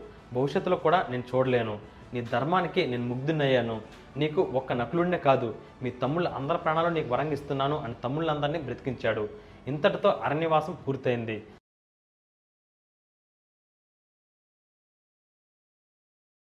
పాండవుల పన్నెండు సంవత్సరాల వనవాసం పూర్తయింది. ఇక అసలైన ఉద్రిక్తత కాలం మొదలైంది. అదే ఒక సంవత్సరం అజ్ఞాతవాసం. అజ్ఞాతవాసం ముఖ్యమైన మూడు నిబంధనలపై ఆధారపడి ఉంటుంది. మొదటిది ఆ ఒక్క సంవత్సరం పాటు అడవిలో కాకుండా జనాలు సంచరించే ప్రదేశంలో నివసించాలి. రెండోది ఆ ఒక్క సంవత్సరం వీరి యొక్క ఊరిని పేరుని ఐడెంటిటీని ఎక్కడ వాడకూడదు. ఇక చివరిది ఈ సంవత్సరం వీరని దుర్యోధన పట్టుకుంటే మరలా పన్నెండు సంవత్సరాల అరణ్యవాసం ఒక సంవత్సరం అజ్ఞాతవాసం వీరు చేయాలి. దుర్యోధనుడు ఈ అజ్ఞాతవాసం కాలం కోసం ఎప్పటి నుండో ఎదురు చూస్తున్నాడు ఎందుకంటే దుర్యోధనుడు పాండవులను పట్టుకుంటే ఏ యుద్ధం చేయాల్సిన అవసరం ఉండదు. రాజ్యంలో ఒక్కడికి భూమిని కూడా ఇవ్వాల్సిన అవసరం లేకుండా ఎప్పటికీ ఇలానే చక్రవర్తిగా ఉండొచ్చనే ఆశ. పైగా పాండవుల మీద పగ తీర్చుకోవాలనే కోరిక కూడా ఆయనకు తీరుతుంది. ఆ సమయంలోనే పాండవులు ఏం చేయాలో ఎక్కడుండాలో ఒక కపట నాటక సూత్రధారి సెలవిచ్చాడు. అతనే శ్రీకృష్ణుడు. శ్రీకృష్ణుడు పాండవుల దగ్గరికి వచ్చి ధర్మరాజా మీ పన్నెండు సంవత్సరాల అరణ్యవాస కాలం గడిచిపోయింది. ఇక మిగిలింది ఒక సంవత్సరం అజ్ఞాతవాసం. ఈ కాలం చాలా క్లిష్టమైంది. ఎట్టి పరిస్థితుల్లో మీరు ఎవరన్నది ఎక్కడున్నది ఎవ్వరికి తెలియకూడదు. అందుకు అత్యంత అనువైన ప్రదేశం మత్స్యదేశం. అదే విరాట రాజ్యం. మీరు మీ పేర్లని వేషభాషల్ని మార్చుకొని విరట రాజ్యం ఆస్థానంలో ఉద్యోగం సంపాదించి ఈ ఒక్క సంవత్సరం కాలం గడపండి. ఆ తర్వాత ఏం చేయాలో నేను చెప్తాను అని సలహా ఇచ్చాడు. కృష్ణుడు చెప్పినట్టే పాండవులు వేషధారణ పేర్లని మార్చుకొని విరాట రాజ్యంలోకి ప్రవేశించారు. మొదటగా ధర్మరాజు పురోహితుడి వేషంలో విరాట రాజ్యం ఆస్థానానికి కంకబొట్టు అనే పేరుతో ప్రవేశించి రాజుకి సలహాదారుడిగా యాగాలు చేయించే పురోహితుడిగా ఉద్యోగం సంపాదించాడు. రెండు రోజుల తర్వాత అర్జునుడు తనకి ఊర్వశి ఇచ్చిన శాపాన్ని ఇక్కడ వాడుకొని నపుంసకుడిగా మారి బృహన్నల అనే పేరుతో ఆస్థాన నర్తకులకి చలికత్తెలకి నాట్యం సంగీతం నేర్పించేవాడిగా ఉద్యోగం సంపాదించాడు. ఇక్కడ అర్జునుడికి శాపం కూడా వరంలా మారింది. మరో రెండు రోజుల తర్వాత కన్నులు తిరిగిన ఒక పెద్ద భారీ కాయంతో వల్లభుడు అనే పేరుతో వంటవాడిలా మరొకరు ప్రవేశించారు. అతడే భీముడు. తరువాత నకులుడు గృంతిక అనే పేరుతో గుర్రాలశాలలో సహదేవుడు తంటిపాల అనే పేరుతో గోవులకి కాపరిగా ఉద్యోగాలు సంపాదించి స్థిరపడ్డారు. ఇక చివరిగా మిగిలిన పెద్ద సమస్య ఏంటంటే ద్రౌపది. వీరంతా వారి వారి స్థానాల్లో స్థిరపడ్డారు కానీ ద్రౌపదిని మారువేషంలో దాచడం చాలా కష్టం. ఎందుకంటే ద్రౌపది అత్యంత సౌందర్యవతి. అంతటి అందాన్ని వేషంతో మనం దాచలేం.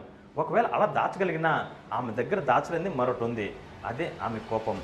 ఆ కాలంలో అత్యంత అందం కోపం ఒకే అమ్మాయిలో ఉందంటే అది ద్రౌపదే అని నిర్ధారణ. సో ఆమెని వాళ్ళ శక్తికి మేర ప్రయత్నించి సైరేంద్రి అనే పేరు పెట్టి పువ్వులమ్మే స్త్రీగా మార్చారు. ఇక దుర్యోధని వేట మొదలైంది. తన తమ్ముళ్ళని సైనికుల్ని పాండవులు ఎక్కడున్నారో వెతికి పట్టుకోమని అడవుల్లోకి అన్ని రాజ్యాలకి పంపించాడు. పురోహితుల్ని పండితుల్ని జ్యోతిష్యుల్ని అఘోరాల్ని పిలిపించి వారు ఎక్కడున్నారో తెలుసుకోవడం కోసం అంజనం వేయించాడు. కానీ తన ప్రయత్నం ఫలించలేదు. రోజులు గడిచిపోతున్నాయి. ఒకరోజు దుర్యోధని గూఢచారులు విరాట రాజ్యంలో ఒక పూలమ్ముకునే అత్యంత అందమైన అమ్మాయిని చూసి ఈమె ద్రౌపది ఏమో? అనే సందేహం వచ్చి ఆమె దగ్గరికి వెళ్తున్నారు. ద్రౌపదికి ఆ గూఢచారులు కనుమణం వచ్చిందని విషయం అర్థమైంది. కానీ అత్యంత అందం ఒకటే ఉంటే ద్రౌపది కాదు. దానికి మించిన కోపం కూడా ఉండాలి.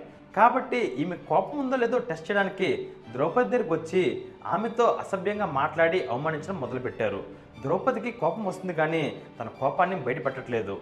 వీరు ఇంకా నీచంగా మాట్లాడడం మొదలుపెట్టారు. ద్రౌపదికి కోపం పెరిగిపోతుంది. ఆమె కోపాన్ని చూడాలని వీరు చాలా ఎదురు చూస్తున్నారు ఇక ద్రౌపదికి సహనం నశించి వీరు అంతు చూద్దామని వాళ్ళ వైపు చూసి తను అరవబోతుంటే ఎవర్రా మీరు? అని ఒక పెద్ద ఆడగొంతు వినిపించింది. కానీ ఆ గొంతు ద్రౌపదిది కాదు. విరాటరాజు భార్య సుధిష్ణది ఆమె అప్పుడే అటుగా పల్లకలో వెళ్తూ ఈ గూఢచారులు ద్రౌపదిని ఏడిపించడం చూసి తన సైనికులతో దుర్యోధను గూఢచారుల్ని తరిమి తరిమి కొట్టించింది. అప్పుడు బాధపడుతున్న ద్రౌపదిని తన రాణి మందిరానికి సుదీష్ణ తీసుకువెళ్ళింది. ఎవరమ్మా నువ్వు? నిన్ను ఎప్పుడు చూడలేదు? నిన్ను చూస్తుంటే నాకన్నా నువ్వే మహారాణిలా కనిపిస్తున్నావు అని అడిగింది. అప్పుడు ద్రౌపది నా పేరు సైరేంద్రి నాకు ఐదుగురు భర్తలు. వారు గంధర్వ పురుషులు. కానీ ఒక ముఖ్యమైన కారణం కోసం వారు ఈ దేశం వదిలి వేరే దేశం వెళ్ళారు. ఒక సంవత్సరం తర్వాత వారు తిరిగి వస్తారు. నేను ఇంతకు ముందు పాండవుల భార్య అయిన ద్రౌపదికి అలంకరణ చేసేదాన్ని అని చెప్పింది. వెంటనే సుధిష్ణకి ఒక ఆలోచన వచ్చింది. ద్రౌపదికి అలంకరణ చేసేదంటే ఈవిడికి చాలా నైపుణ్యం ఉంటుందని భావించి నాకు కూడా ద్రౌపదికి చేసినట్టే అలంకరణ చేస్తావా అని ఆమెకి ఉద్యోగం ఇచ్చింది. ఇక పాండవులు ద్రౌపది పదకొండు నెలల పాటు అక్కడే ఆ విరాట ఆస్థానంలో ఉద్యోగాలు చేసుకుంటూ గడిపేశారు. ఇక మిగిలింది ఒక నెల మాత్రమే. ఈ ఒక్క నెల జాగ్రత్తగా ఉంటే ఇక ఎటువంటి సమస్య ఉండదు అని అనుకుంటున్న సమయంలో ఒక పెద్ద సమస్య వచ్చి పడింది. ఆ సమస్య పేరే కీచకుడు. అప్పుడే కీచకుడు వేరే ఒక రాజ్యం పైన యుద్ధానికి వెళ్ళి జయించి తిరిగి వచ్చాడు. కీచకుడు సుధిష్ణి యొక్క తమ్ముడు. వాస్తవానికి మత్స్యదేశానికి రాజు విరట రాజు అయినప్పటికీ ఆయన ఒక డమ్మి మాత్రమే. ఆ రాజ్యం పవర్ అంతా కీచకుడు చేతిలోనే ఉండేది. అలాంటి కీచకుడు ఒకరోజు తన అక్కడ పలకరించడానికి రాణి మందిరానికి వచ్చాడు. అక్కడ ద్రౌపదిని చూసి ఆమె అందానికి ముగ్ధుడయ్యాడు. యుద్ధం చేసి అలసిపోయిన కీచకుడికి ద్రౌపది నుండి రిలాక్సేషన్ దొరుకుతుంది అని భావించి తన చేయి పట్టుకొని రా నా పడక గదికి అని అన్నాడు. అప్పుడే ఆ మందిరానికి సుధిష్ణ వచ్చి తమ్ముడు ఏం చేస్తున్నావు? ఈమె అందరిలాంటి స్త్రీ కాదు. ఈమె భర్తలు గంధర్వులు. వాళ్ళు చాలా శక్తివంతులు. ఆమె చేయి వదిలే అని గట్టిగా గద్దించింది. కీచకుడు ద్రౌపది చేతిని వదిలేశాడు. కానీ తర్వాత రోజు మరలా సుధిష్ణుని కలిసి అక్క నాకు ఎలాగైనా సైరేంద్రి కావాలి అని అడిగాడు. ముందు సుధిష్ణ ఒప్పుకోలేదు. కానీ కాసేపటికే ఆమెను ఒప్పించాడు. సరే తమ్ముడు ఆమెను నేను నీ మందిరానికి పంపిస్తాను. కానీ తనని లోపరుచుకునే పని మాత్రం నువ్వే చూసుకో అని చెప్పి ఆ రోజు రాత్రి సుధిష్ణ ద్రౌపదిని పిలిచి రెండు సీసాల సురపానం తీసుకురమ్మంది. వాటిలో ఒక సీసాలోని సురపానాన్ని సుదీష్ణ తాగడం మొదలుపెట్టింది. రెండో సీసాన్ని తన తమ్ముడు మందిరానికి వెళ్ళి ఇవ్వమని ద్రౌపదితో సుదీష్ణ చెప్పింది. ద్రౌపదికి అలా వెళ్ళడం అసలు ఇష్టం లేదు. కానీ రాణి మాటని కాదనలేక భయపడుతూనే కీచకుడు మందిరానికి వెళ్ళింది. కీచకుడు గది దగ్గరికి వెళ్ళి తలుపు కొట్టింది. కీచకుడు తలుపు తెరిచి ద్రౌపదిని పైనుండి కిందకి ఒకసారి చూశాడు. ఎందుకో ఆ రాత్రిపూట ద్రౌపది తనకి ముందు చూసిన దానికన్నా చాలా అందంగా కనిపించింది. ఏంటి ఇలా వచ్చో సైరేంద్రి అని అడిగాడు. దానికి సమాధానంగా ద్రౌపది మీ అక్కగారికి ఇంతకుముందు రెండు సీసాల్లో సుర్పాణంని ఇచ్చాను. ఆమె ఒకటి తాగి మరో సీసా మీకు ఇమ్మంది అని చెప్పింది. అప్పుడు కీచకుడు మా అక్క దాహం నువ్వు తీర్చావు. ఇక నా దాహం తీర్చు రా అని ఆమె భుజమే మీద చేయి వేసి ఆమె బయటని లాగిపోయాడు. దేనికి భయపడిన ద్రౌపదికి గుండాగిపోయినంత పనైంది? చీ నీచుడా వదులు. నా భర్తలు గంధర్వులు. నువ్వు ఈ పాపానికి ఉడగట్టావు అని తెలిస్తే నీ శరీరంలో ఒక్క ఎముక కూడా లేకుండా మొత్తం సున్నం చేసేస్తారు అని హెచ్చరించింది. కానీ దాన్ని కీచకుడు పట్టించుకోకుండా హే ఈ రాత్రికి నువ్వే నా దాసవి. నా పక్కలో చేరక నీకు తప్పదు అని ఆమె బట్టలు చించడానికి ప్రయత్నించాడు. భయంతో ద్రౌపది పరిగెట్టడం మొదలుపెట్టింది. కీచకుడు వదలకుండా ద్రౌపదిని వెంబడించి జుట్టు పట్టుకొని ద్రౌపది చెంపల మీద తన మొరటని చేతులతో కొడుతున్నాడు. తనని లొంగ తీసుకోవడానికి ప్రయత్నిస్తున్నాడు. కానీ ద్రౌపది తన శక్తికి మేర తప్పించుకుంటుంది. ఆ కీచకుడి నుండి తప్పించుకుంటూ రాజుగారి సభా మందిరానికి వచ్చింది. ఆ సభలో రాజుగారు తన మంత్రి కొంతమంది పండితులు పాండవులు కూడా ఉన్నారు. ద్రౌపది కాపాడండి అని అరుచుకుంటూ ఆ సభలోకి వచ్చింది. అలా ఏడుస్తూ పరిగెత్తుకుంటూ వస్తున్న ద్రౌపదిని చూసి పాండవుల అందరి రక్తం మరిగిపోయింది. ద్రౌపది వెనకాల ఒక చేతితో సురపానం పట్టుకొని లేడిపిల్లని వెంటాడుతున్న మృగంలా కీచకుడు వచ్చాడు. ఇక వీడి అంతు చూస్తానని భీముడు అడుగు ముందుకు వేయబోతుంటే భీముడి చేతిని మరో చేయి గట్టిగా పట్టుకుంది. ఎవరా అని చూస్తే ధర్మరాజు. ధర్మరాజు అప్పుడు తమ్ముళ్ళందరి వైపు చూస్తూ ఇప్పుడు వద్దు అన్నట్టుగా తన తలను ఊపాడు. ఈ సమయంలో కూడా ధర్మం ఏంటన్నా అని భీముడు మనసులో అనుకుంటున్నా అన్న మాటని జవదాటలేక తమ్ముళ్ళందరూ అలా శిలలా నిలబడిపోయారు. కీచకుడు నేరుగా వచ్చి ద్రౌపది జుట్టును పట్టుకొని ఎదురుగా చూస్తే సభలో అందరూ కీచకుడు వైపు ఉరిమిరిమి చూస్తున్నారు. కీచకుడికి ఎందుకో తెలియని భయం కలిగింది. ఏంటి అందరూ నన్ను ఎంత కోపంగా చూస్తున్నారు అని అనుకొని ఇదేదో తేడా కొట్టేలా ఉందని తన మానభంగం ప్రోగ్రామ్ని నెక్స్ట్ డేకి పోస్ట్పోన్ చేసుకొని ద్రౌపదిని వదిలి సైలెంట్గా అక్కడి నుండి వెళ్ళిపోయాడు. ఆ రోజు అర్ధరాత్రి పాండవులు ద్రౌపదితో ఒక గదిలో మీటింగ్ పెట్టుకున్నారు. ఇక ద్రౌపదికి ఒళ్ళు మండి మీరు అసలు మగవాళ్ళైనా మగవేషంలో ఉన్న ఆడవాళ్ళ? సొంత భార్యని ఎవరో జుట్టు పట్టుకొని ఈడ్చి కొడుతుంటే శిలలాగా అలా ఉండిపోతారా? మీకు సిగ్గు శరం రోషం అభిమానం ఏమీ లేదా అని తిరుగుతూనే ఉంది. ఎవరు ఏమి సర్ది చెప్పడానికి ప్రయత్నించినా ద్రౌపది మాత్రం వినట్లేదు. చివరికి ధర్మరాజు ద్రౌపది ఇక చాలు. ఎప్పుడు ఏం చేయాలో మాకు తెలుసు. నువ్వు ఇక్కడి నుంచి వెళ్ళు అని గట్టిగా గద్దించాడు. ఎప్పుడు ధర్మరాజుని అంత కోపంగా చూడని ద్రౌపదికి కూడా ధర్మరాజు చూస్తే భయం వేసి ఏం మాట్లాడకుండా ఏడ్చుకుంటూ అక్కడి నుండి వెళ్ళిపోయింది. ధర్మరాజు కోపం చూసి తన తమ్ముళ్ళకు కూడా భయం వేసి వాళ్ళు తలదించుకునే ఉన్నారు.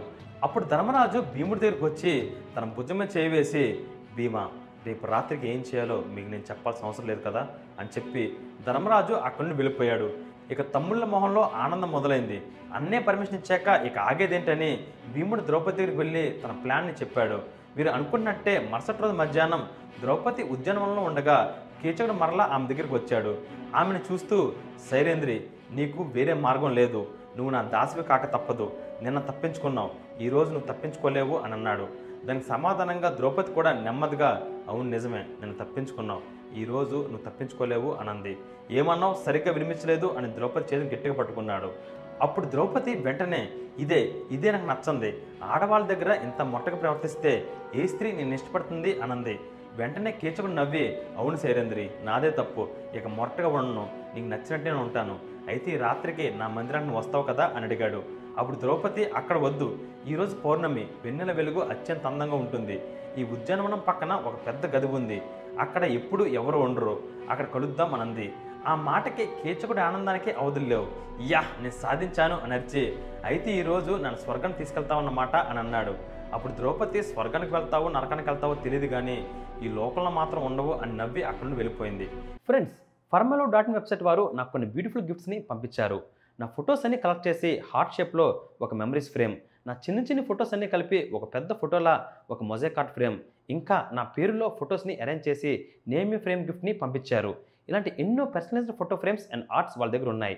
ఇవి కంప్లీట్లీ కస్టమైజ్డ్ అంటే మీ ఫొటోస్ వచ్చేలా ఈ ఫ్రేమ్స్ని డిజైన్ చేస్తారు. ఈ ఫ్రేమ్స్ యొక్క స్టార్టింగ్ ప్రైస్ జస్ట్ ఏడు వందల ఎనభై రూపాయలు మాత్రమే.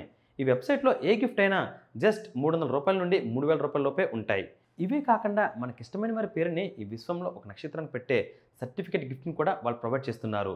ఇలాంటి ఎన్నో యూనిక్ ప్రోడక్ట్స్ వాళ్ళ దగ్గర ఉన్నాయి. ఇండియాలోనే ఏ షాప్లో కానీ ఏ వెబ్సైట్లో కానీ లేనంత అత్యంత తక్కువ ప్రైస్కే వీళ్ళు గిఫ్ట్స్ ఇస్తున్నారు. ప్రస్తుతం వారి వెబ్సైట్లో flat fifty percent off sale నడుస్తుంది. So use this opportunity. Formula dot in website link ఈ వీడియో కింద ఉన్న డిస్క్రిప్షన్ ఇచ్చాను. లేదా స్క్రీన్ పై కనిపిస్తున్న నెంబర్స్కి కాల్ చేసి మీరు ఆర్డర్ చేయండి. ఓకేనా?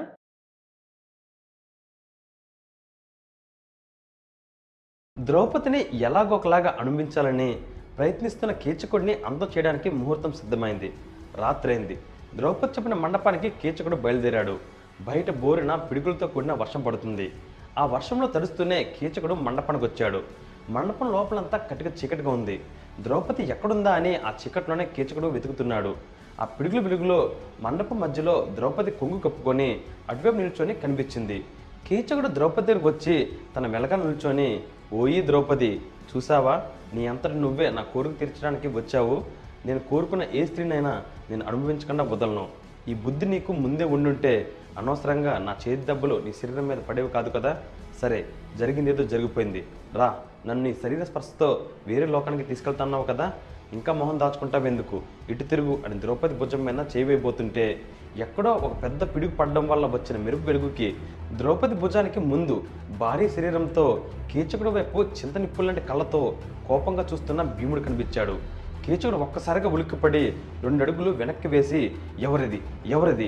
ద్రౌపది ఈ మండపంలో నీతో పాటు ఉన్నది ఎవరు? చెప్పు ద్రౌపది అని గట్టిగా అన్నాడు. వెంటనే ద్రౌపది నీ చావురా అని సమాధానం ఇచ్చింది.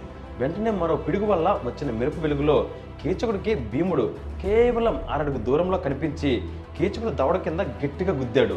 ఆ దెబ్బకి కీచకుడు మండపం పైకప్పు పగలగొట్టుకొని పైకి ఎగిరి మండపం బయట పడ్డాడు. భీముడు మరుక్షణంలో వాడి నడుంపైన కూర్చొని వాడి శరీరం అంతా గుద్ది గుద్ది కీచకుడు ఒంట్లో ప్రతి ఎముకని సున్నం చేసి ఒక మాంసం ముద్దల చుట్టి పక్కన పడేశాడు. శత్రువుని చంపి చాలా కాలమైనందున అది శత్రువు తన భార్య జోలికి వచ్చాడని భీముడు తన కసినంతా కీచకుడిపై చూపించి వాడిని అంతం చేశాడు. కీచకుడిని ఎవరు చంపారన్న వార్త వెంటనే అన్ని రాజ్యాలకు పాకింది. అలా హస్తినాపురం వరకు ఆ వార్త చేరింది. ఒక గూఢచారి దుర్యోధను దగ్గరకు వచ్చి మహారాజా విరాట రాజ్యంలో కీచకుడు శైరేంద్రి అనే ఒక స్త్రీని చర్చబోతుంటే ఆమె గంధర్వ భర్త వచ్చి అతనిని చంపేశాడు. అది ఎంత కిరాతకంగా చంపాడంటే కీచకుడు ఒంట్లో ఒక్క ఎముక కూడా లేకుండా గుద్దు గుద్ది సున్నం చేశాడు అని చెప్పాడు. వెంటనే దుర్యోధనుడు భీముడు భీముడు అలా చేసేది ఒక భీముడు మాత్రమే. నాకు తెలుసు ఇది భీముడు పద్ధతే. వాడే అలా చంపుతాడు. శకుని మామ పాండవులు దొరికేశారు. వాళ్ళు విరాట రాజ్యంలో ఉన్నారు. పద వెళ్దాం అని అన్నాడు. వెంటనే శకుని దుర్యోధన మనం ఒక పథకం ప్రకారం వెళ్ళాలి. ఎందుకంటే మనం వస్తున్నామని తెలిస్తే పాండవులు జారుకుంటారు. నా దగ్గర ఒక పథకం ఉంది. అలా చేయి. అప్పుడు పాండవులే వచ్చి మన చేతికి చిక్కుతారు. ఆ తరువాత అజ్ఞాతవాస కాలంలో వారు దొరికారు కాబట్టి. మరలా పన్నెండు సంవత్సరాలు వాళ్ళని అడవికి పంపేయచ్చు అని అతని పథకాన్ని వివరించాడు.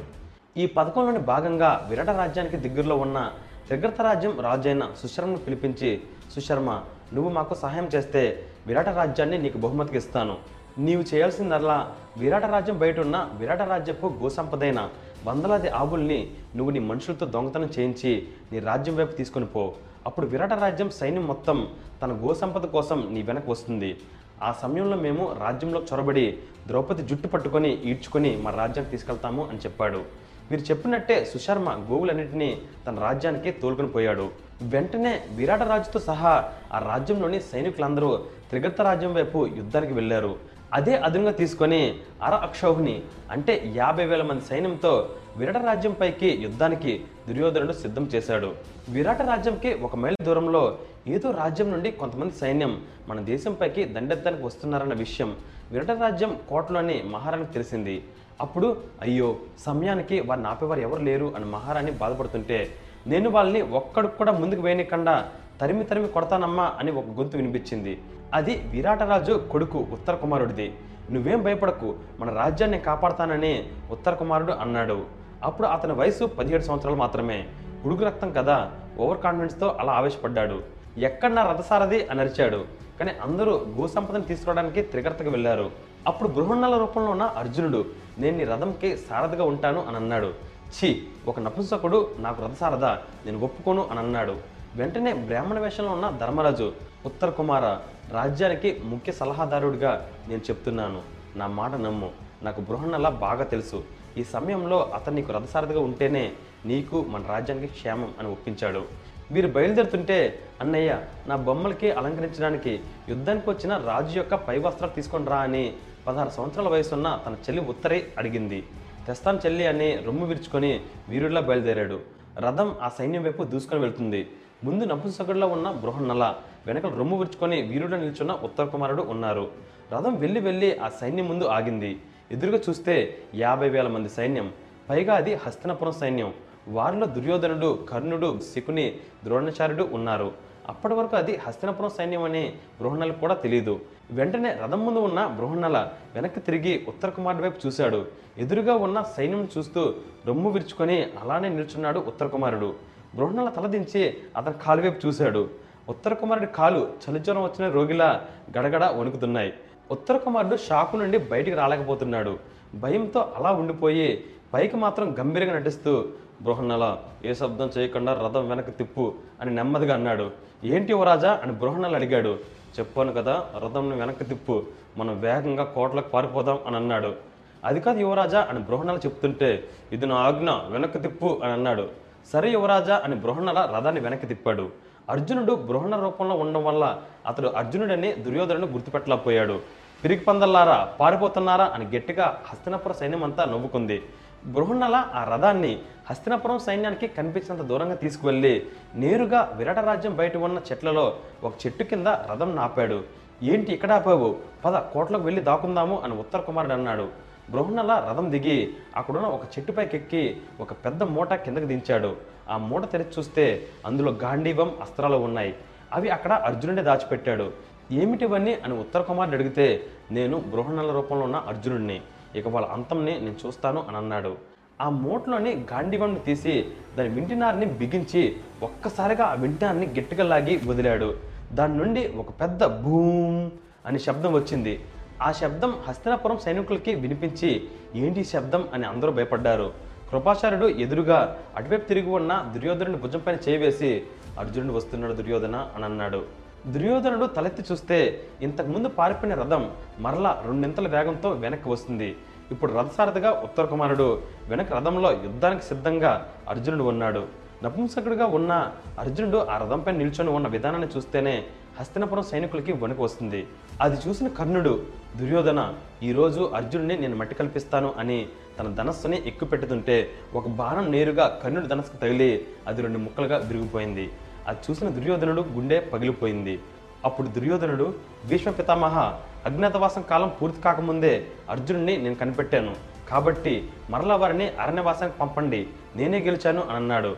అప్పుడు భీష్ముడు వారి అజ్ఞాతవాస కాలం ఈ రోజు ఉదయమే పూర్తయింది వారి ఇక స్వేచ్ఛగా తిరగొచ్చు అని అన్నాడు. అయినా సరే నేను వాడిని వదిలిపెట్టను అని సైనికులారా సంధించండి మీ బాణాలని అని దుర్యోధనుడు అన్నాడు. వెంటనే అర్జునుడు తన గాండివంను తీసి ఒక సమ్మోహన అస్త్రాన్ని ప్రయోగించాడు. ఆ అస్త్రం దెబ్బకి మొత్తం యాభై వేల మంది సైన్యం ఒక్కసారిగా స్పృహ కోల్పోయారు. అందరి శరీరాల్లో ఉన్న శక్తి మొత్తం అయిపోయింది. ఉత్తర కుమార మన పని పూర్తయింది అని అర్జునుడు అన్నాడు. ఒక్క క్షణం అర్జున అని ఉత్తర కుమారుడు రథం దిగి స్పృహ కోల్పోయి ఉన్న దుర్యోధను దగ్గరికి వెళ్ళి అతని పై వస్త్రాన్ని తీసుకొని రథం మీద వెనక్కి వచ్చేశారు. అర్జునుడు తన రాజ్యాన్ని కాపాడానన్న ఆనందంతో నా కూతురు ఉత్తరిని నువ్వు స్వీకరించు అర్జున అని విరాటరాజు తన కుమార్తెని ఇచ్చాడు. అప్పుడు అర్జునుడు నా కుమారుడు అభిమన్యుడికి పెళ్ళివయసు వచ్చింది. నీ కుమార్తెని నా కుమారుడికి భారీగా పంపండి అని చెప్పాడు. దానికి అతను ఒప్పుకున్నాడు. అభిమన్యుడికి ఉత్తరికి అంగరంగ వైభవంగా వివాహం జరిగింది. ఈ విషయం దుర్యోధనుడికి తెలిసింది. అసలే తన మీద అస్త్రం ప్రయోగించి తన పై వస్త్రాలని తీసుకెళ్ళారు అనే అవమానంతో కుంగిపోతున్న దుర్యోధనుడికి ఈ వార్త చాలా కష్టంగా అనిపించింది. అప్పుడు భీష్ముడు దుర్యోధన మన ఇచ్చిన మాట ప్రకారం పాండవులు అరణ్యవాసం అజ్ఞాతవాసం విజయవంతంగా పూర్తి చేశారు. వారికి మనం ఇస్తానన్న వారి రాజ్యం వారు తిరిగి ఇవ్వాలి. ఇచ్చిన మాటని నిలబెట్టుకోవాలి దుర్యోధన అని సలహా ఇచ్చాడు. అప్పుడు దుర్యోధనుడు రాజ్యమా? రాజ్యం కాదు కదా. ఒక్క అంగుళం నేల కూడా వాళ్ళకి ఇవ్వను. వాళ్ళ అంతు నేను చూస్తాను అని అన్నాడు. వెంటనే భీష్ముడు దుర్యోధన నువ్వు ఇలా చేస్తే పాండవులు నీతో యుద్ధం చేయడానికి వెనకాడరు. యుద్ధం అంటూ మొదలైతే గెలిచేది పాండవులే అని హెచ్చరించాడు. దానికి దుర్యోధనుడి ఇగో ఇంకా హత్యైపోయింది అప్పుడు దుర్యోధనుడు నేను అన్నిటికీ తెగించాను. యుద్ధం అనేది అనివార్యం అని అనిపిస్తే నేను దానికి సిద్ధం అని అన్నాడు. ఆ క్షణమే కురుక్షేత్ర యుద్ధానికి అసలు రూపం మొదలైంది.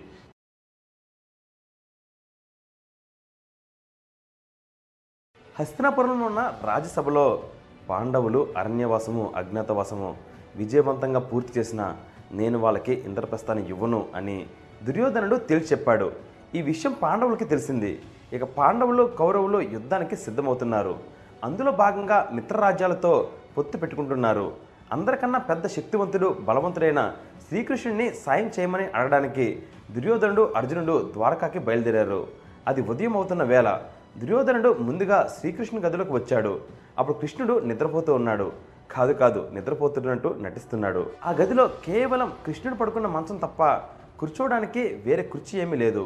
కృష్ణుడి మంచం మీద కూడా కేవలం అతని కాలి దగ్గర అతని తల దగ్గర మాత్రమే కూర్చోడానికి చోటు ఉంది. సాయం కోసం వచ్చి నిద్రపోతున్న కృష్ణుడిని లేపలేను. ఆయన కోపం వచ్చి నాకు సాయం చేయను అని అంటే సమస్యే అని అనుకొని నేను రాజుని. కృష్ణుడి కాలి దగ్గర ఎందుకు కూర్చోవాలి అని అనుకొని కృష్ణుడు తల వెనుకున్న స్థలంలో కూర్చున్నాడు. సరిగ్గా అప్పుడే అర్జునుడు కూడా ఆ గదిలోకి ప్రవేశించాడు. నిద్రపోతున్న కృష్ణుడు కాళ్ళ దగ్గరికి వచ్చి కూర్చున్నాడు. కాసేపటికి కృష్ణుడికి మెలకు వచ్చింది. ఎదురుగా చూస్తే అర్జునుడు కనిపించాడు. అర్జున ఎప్పుడొచ్చావు? అని అడిగాడు. ఇప్పుడే వచ్చాను కృష్ణ అని అర్జునుడు చెప్పబోతుంటే అని దుర్యోధనుడు అన్నాడు. దుర్యోధనుడిని చూసి దుర్యోధన నువ్వు ఇక్కడే ఉన్నావా? అయినా నువ్వు నా దగ్గర రావడం ఏంటి? ఊరికే రారు మహానుభావులు. ఏదో పెద్ద పని ఉన్నట్టుందిగా. ఏంటో చెప్పు అని అడిగాడు. వెన్న దుర్యోధనుడు పాండవులు కౌరవులు కొట్టుకు చచ్చే రోజు రానే వచ్చింది. అందుకే నేను వచ్చాను. నీకు ముందుగానే చెప్తున్నాను. మేము ఇద్దరము నీకు వరుసలో సమానమైన వాళ్ళము. మేము ఇద్దరము మీ సహాయం కోసం వచ్చిన వాళ్ళమే. కానీ ధర్మం ప్రకారం నేను ముందు వచ్చాను కాబట్టి నువ్వు ముందుగా నాకే సహాయం చేయాలి అని అడిగాడు. దానికి కృష్ణుడు మీలో ఎవరు ముందు వచ్చారో నేను చూడలేదు. కానీ నేను కళ్ళు తెరవగానే చూసింది అర్జునుడిని కాబట్టి ముందుగా అర్జునుడికి సాయం చేస్తాను అని అన్నాడు. దానికి దుర్యోధనుడు ఒప్పుకోలేదు. అప్పుడు కృష్ణుడు సరే దుర్యోధన నేను చేయగలిగిన సహాయాన్ని సమానంగా రెండు భాగాలుగా పంచుతాను. వాటిలో ఎవరికి ఏం కావాలో మీరే కోరుకోండి అని అన్నాడు. సరే నువ్వు ఎలా పంచుతావో చూస్తాను అని దుర్యోధనుడు అన్నాడు. నేను చెప్తుంది మీరు జాగ్రత్తగా వినండి. నా ద్వారకలో నాలాంటి శక్తివంతులు పదివేల మంది ఉన్నారు. వారు బలంలో ప్రతి ఒక్కరూ నాతో సమానమే. వారంతా ఒక భాగం నేను ఒక్కడనే ఒక భాగం. పైగా నేను ఎవరి వైపు ఉన్నా అస్త్రం కానీ గదను కానీ పట్టను. అసలు నేను యుద్ధమే చేయను. కేవలం ఉచిత సలహాలు మాత్రమే ఇస్తాను అని అన్నాడు. సరే యుద్ధం చేయనివాడు ఎంత బలవంతుడైనా నాకెందుకు? నాకు నీ పదివేల సైన్యమే కావాలి అని దుర్యోధనుడు అడిగాడు. అప్పుడు కృష్ణుడు ఆగాగు దుర్యోధన ముందుగా ఎంచుకునే హక్కు నేను అర్జునుడికి ఇస్తున్నాను అని అన్నాడు. ఇది మోసం. ముందు వచ్చింది నేను ముందు కోరుకుంది నేను. నన్ను కాదని అతనికి ఎలా ఇస్తావు? ఇది ధర్మమా? అని అడిగాడు. ఇది ధర్మమే దుర్యోధన. ఎందుకంటే ఎప్పుడైనా వాటాలు పంచినప్పుడు ముందుగా ఎంచుకునే అవకాశం వయసులో చిన్నవారికి ఉంటుంది. అలా చూస్తే అర్జునుడు నీకన్నా వయసులో చాలా చిన్నవాడు కాబట్టి ఇదే ధర్మము. నీకు ఏం కావాలో కోరుకో అర్జున అని అడిగాడు. దానికి అర్జునుడు ఒక్క క్షణం కూడా ఆలోచించకుండా నాకు నువ్వే కావాలి కృష్ణ? అని అన్నాడు. ఇక దుర్యోధనుడి ఆనందానికి అవధులు లేవు. అమాయక శిఖామణి దేనికి పనికిరాని కృష్ణుని కోరుకున్నాడు. కృష్ణ చూసావా? ఇక్కడ కూడా ధర్మమే గెలిచింది. నువ్వు నాకు మాట ఇచ్చావు. పదివేల మంది సైన్యం గుర్తుపెట్టుకో అని ఆనందంతో అక్కడి నుండి దుర్యోధనుడు వెళ్ళిపోయాడు. అప్పుడు కృష్ణుడు ఏంటయ్యా అర్జున నీకు సాయం చేద్దామనే కదా? దుర్యోధనుడిని మొదట కోరుకోకుండా చేశాను. పైగా నేను యుద్ధం చేయను అని ముందే చెప్పాను. అయినా నన్ను ఎందుకు కోరుకున్నావు అర్జున? అని అంటే అలా అంటావేంటి కృష్ణ? చిన్నప్పుడు యశోదమ్మ నీ చెవు పట్టుకున్నప్పుడు నీ నోట్లో పద్నాలుగు భువనాలని దాచుకున్నావు అని ఆమెకు తెలిసింది. పొట్టలోనే పద్నాలుగు భువనాలు దాచుకున్న నీ ముందు పదివేల శక్తివంతమైన సైన్యం ఏంటి? పది కోట్ల శక్తివంతమైన సైన్యం కూడా ఇస్క్రేణువుతో సమానం అని అన్నాడు. సరే ఇప్పుడు దుర్యోధనుడు ఎక్కడికి వెళ్ళాడో తెలుసా? అని కృష్ణుడు అడిగితే నాకు తెలుసు బలరాముడి దగ్గరికి సాయం కోసం వెళ్ళాడు అని అన్నాడు. అప్పుడు కృష్ణుడు మరి నువ్వు బలరాముడిని సాయం కోసం అడగడానికి వెళ్ళవా? అని అడిగితే దానికి అర్జునుడు బలరాముడు యుద్ధరంగంలోకి వస్తే మొత్తం శత్రు సైన్యాన్ని తన నాగలితో ఒక్క పూటలోనే మొత్తం చిన్నబనం చేయగలడు. అలాంటి బలరాముడు మాకు సాయం చేస్తే రేపు మేము గెలిచిన ప్రజలు పాండవులు బలరాముడి వల్లే గెలిచారు అని అంటారు. అందుకే మాకు బలరాముడి సహాయం వద్దు అని అన్నాడు. అప్పుడు కృష్ణుడు మరి బలరాముడు దుర్యోధనుడి సైన్యంలోకి చేరిపోతే అని అడిగితే నాకు నువ్వున్నావు కదా కృష్ణ అని సమాధానం చెప్పాడు. అయినా కృష్ణ నువ్వు యుద్ధం చేయాల్సిన అవసరం లేదు. కేవలం నా రథానికి సారథ్యం వహించు చాలు. నువ్వు సారథిగా ముందుండి నేను యోధుడిగా వెనకుండి మన రథం ముందుకు సాగుతుంటే వంద సూర్యుడు ఒక్కసారిగా నేలపైన పడినట్టుంటుంది. యుద్ధరంగంలో విజయం మనదే అవుతుంది కృష్ణ అని అన్నాడు. కృష్ణుడు చిన్న నవ్వు నవ్వి తదాస్తు అని అన్నాడు. అర్జునుడు కృష్ణుడు ధర్మరాజు దగ్గరికి బయలుదేరారు.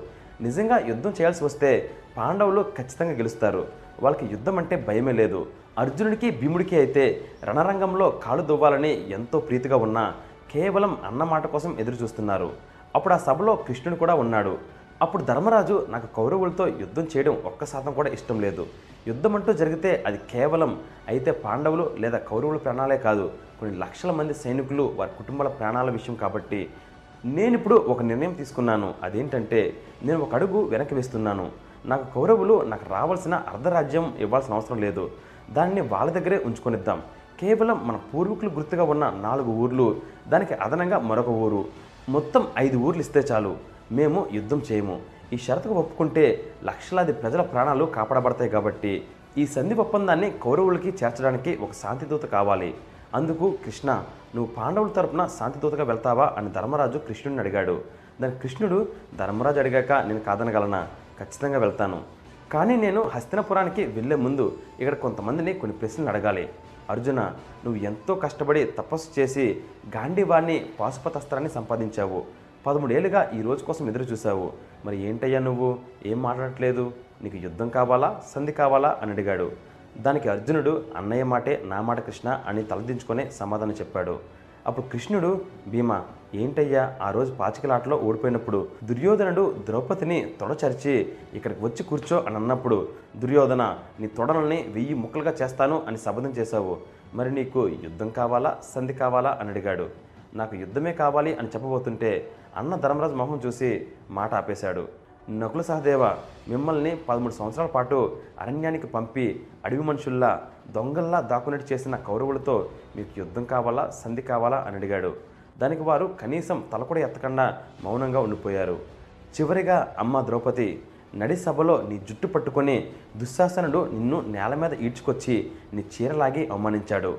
అలా చేయించి తనకి దాసిగా ఉండమని అవమానించిన దుర్యోధనుడి మీద నీకు యుద్ధం కావాలా సంధి కావాలా అని అడిగాడు. దానికి వెంటనే కోపంగా పెద్ద పెద్ద కళ్ళతో ద్రౌపది కృష్ణ నా భర్తలో పదమూడు సంవత్సరాలు అరణ్యాల వెంట తిరుగుతూ దుంపలు తింటూ వారి వీరత్వం మంట కలిసినట్టుంది కానీ నాకు జరిగిన అవమానం నేను ఎప్పటికీ మర్చిపోలేను.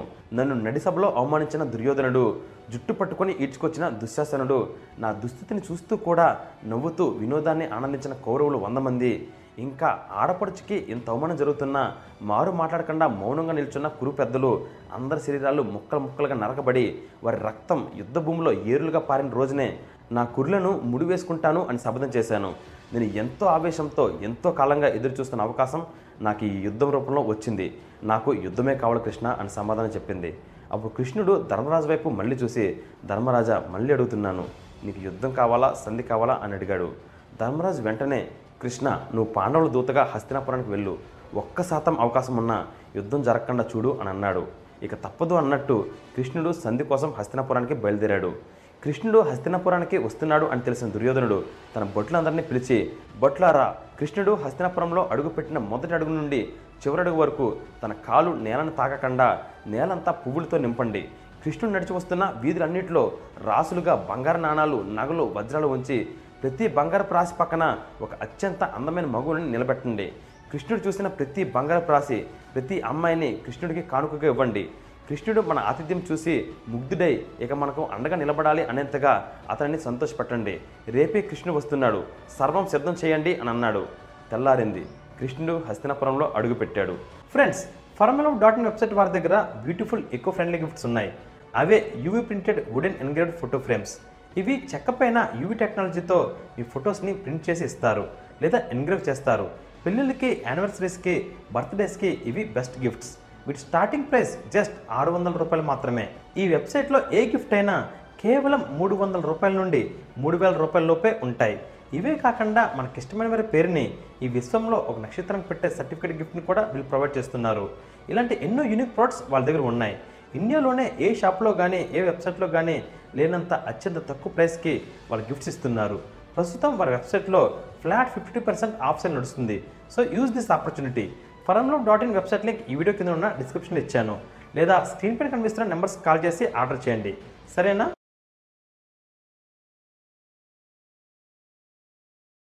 కృష్ణుడు హస్తినాపురంలో కాలు పెట్టాడు. పాండవుల తరపున రాయబారిగా యుద్ధం ఆపమనే సందేశం పంపించిన ధర్మరాజు వైపు శాంతిదూతగా వచ్చాడు. హస్తినపురం అంతా ఇటు చూసిన బంగారం ఎటు చూసినా అత్యంత సౌందర్యవంతమైన అమ్మాయిలే. ఒకవైపు మేళతాళాలు మరొకవైపు పూలవర్షం. ఇదంతా చూసి కృష్ణుడు జస్ట్ ఒక చిన్న చిరునవ్వు నవ్వి రాజుగారి కోట వైపు వెళ్తున్నాడు. ఆ కోట బయట దీనంగా కుంతిదేవి కనిపించింది. అత్త ఎలా ఉన్నావు? అని కృష్ణుడు అడిగాడు. కృష్ణ పదమూడు సంవత్సరాలుగా నా శత్రువులు ఇంటి కూడా తింటున్నాను. నా కొడుకులు చావు కోరే కిరాతకుల మధ్య తలదించుకొని తిరుగుతున్నాను. నా ఈ నిరీక్షణకి అంతం నీ వల్లే అవుతుంది.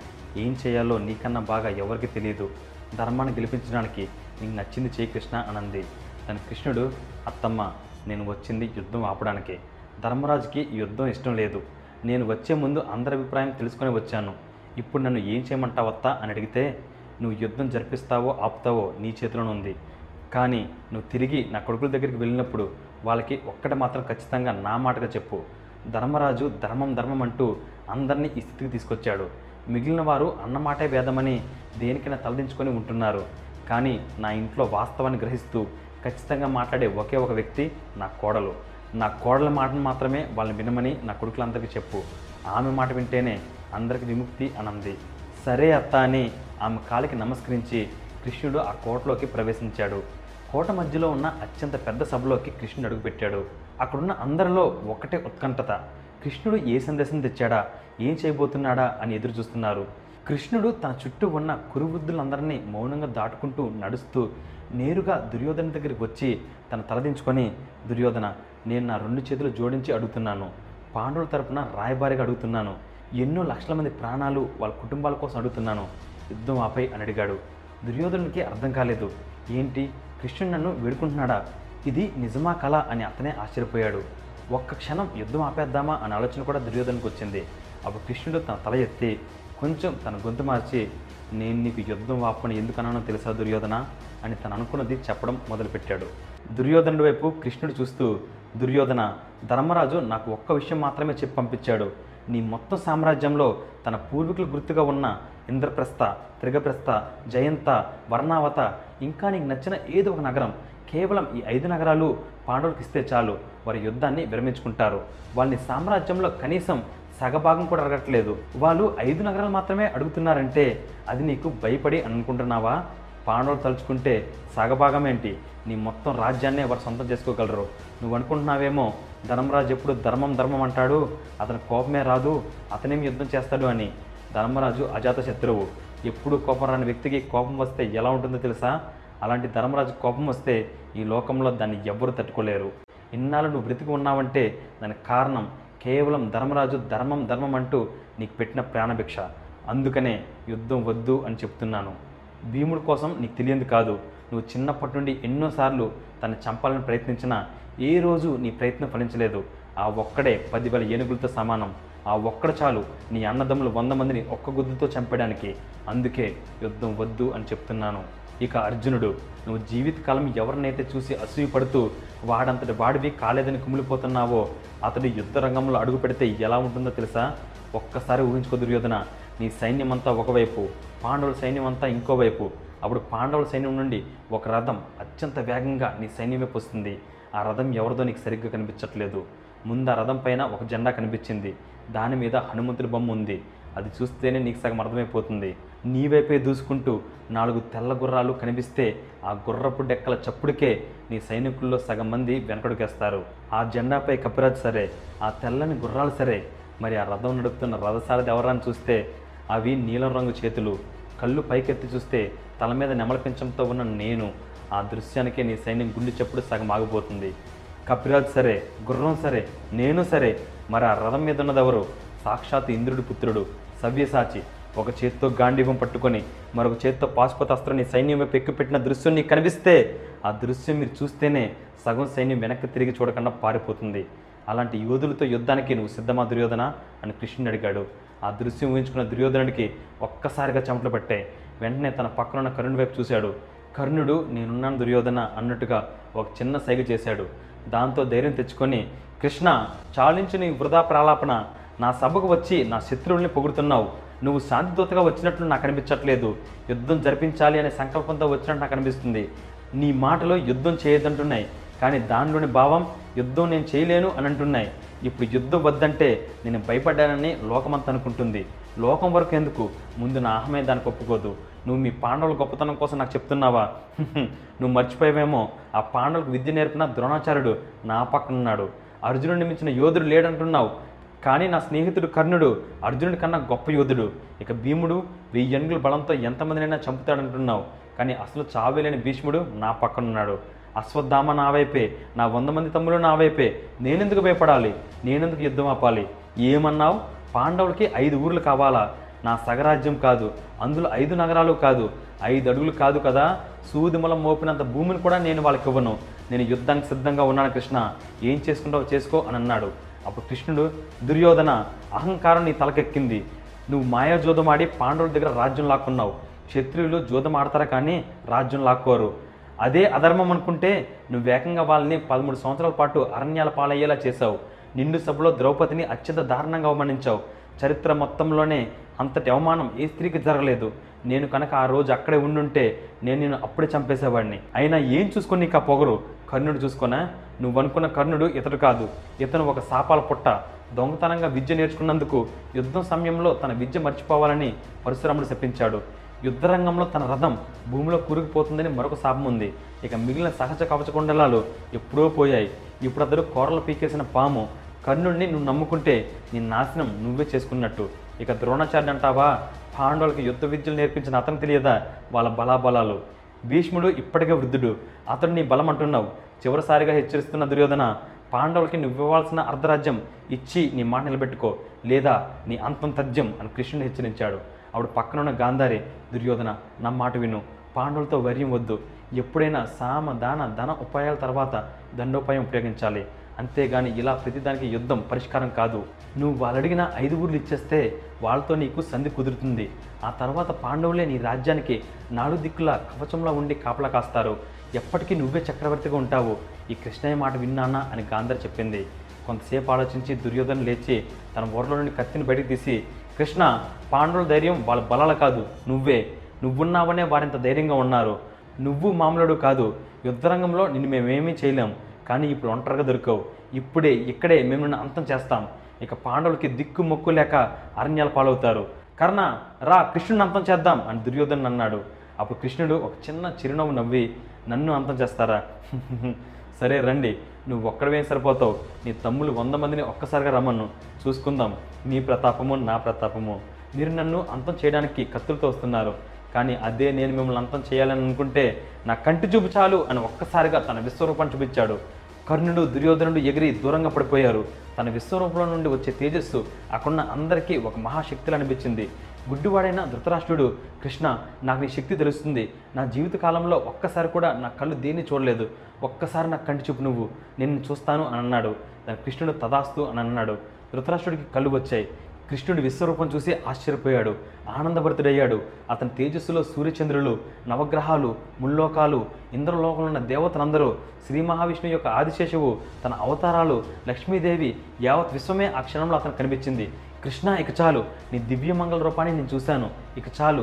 నిన్ను చూసిన కళతో ఈ లోకంలో నాకు ఇంకేమీ చూడాలని లేదు. నా చూపుని మరలా తీసే అని అన్నాడు. వెన్న కృష్ణుడు తన విశ్వరూపం వదిలి మానవ శరీరంలోకి వచ్చేశాడు. దుర్యోధన కౌరవ వంశం నాశనం నీ చేతిలోనే ఉంది.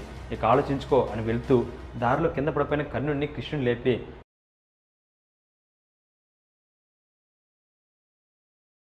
కర్ణ నేను ఈరోజు రాత్రి విదురుడి ఇంట్లో బస్ చేస్తున్నాను. అక్కడ నీ కోసం ఎదురు చూస్తూ ఉంటాను. నీతో ఏకాంతంగా మాడాలి వస్తావా? అని అడిగాడు. వెంటనే కర్ణుడు ఒక్క క్షణం ఆశ్చర్యపడుతుడై ఖచ్చితంగా వస్తాను కృష్ణ అని అన్నాడు. రాత్రి అయింది కర్ణుడి మనసులో ఎన్నో సందేహాలతో కృష్ణుడి కోసం విదురుడి నివాసానికి వచ్చాడు. కృష్ణుడిని గదిలోకి కర్ణుడు చేరుకున్నాడు. కృష్ణ నీవు నన్ను ఎందుకు రమ్మన్నావో నేను ఊహించలేకపోతున్నాను.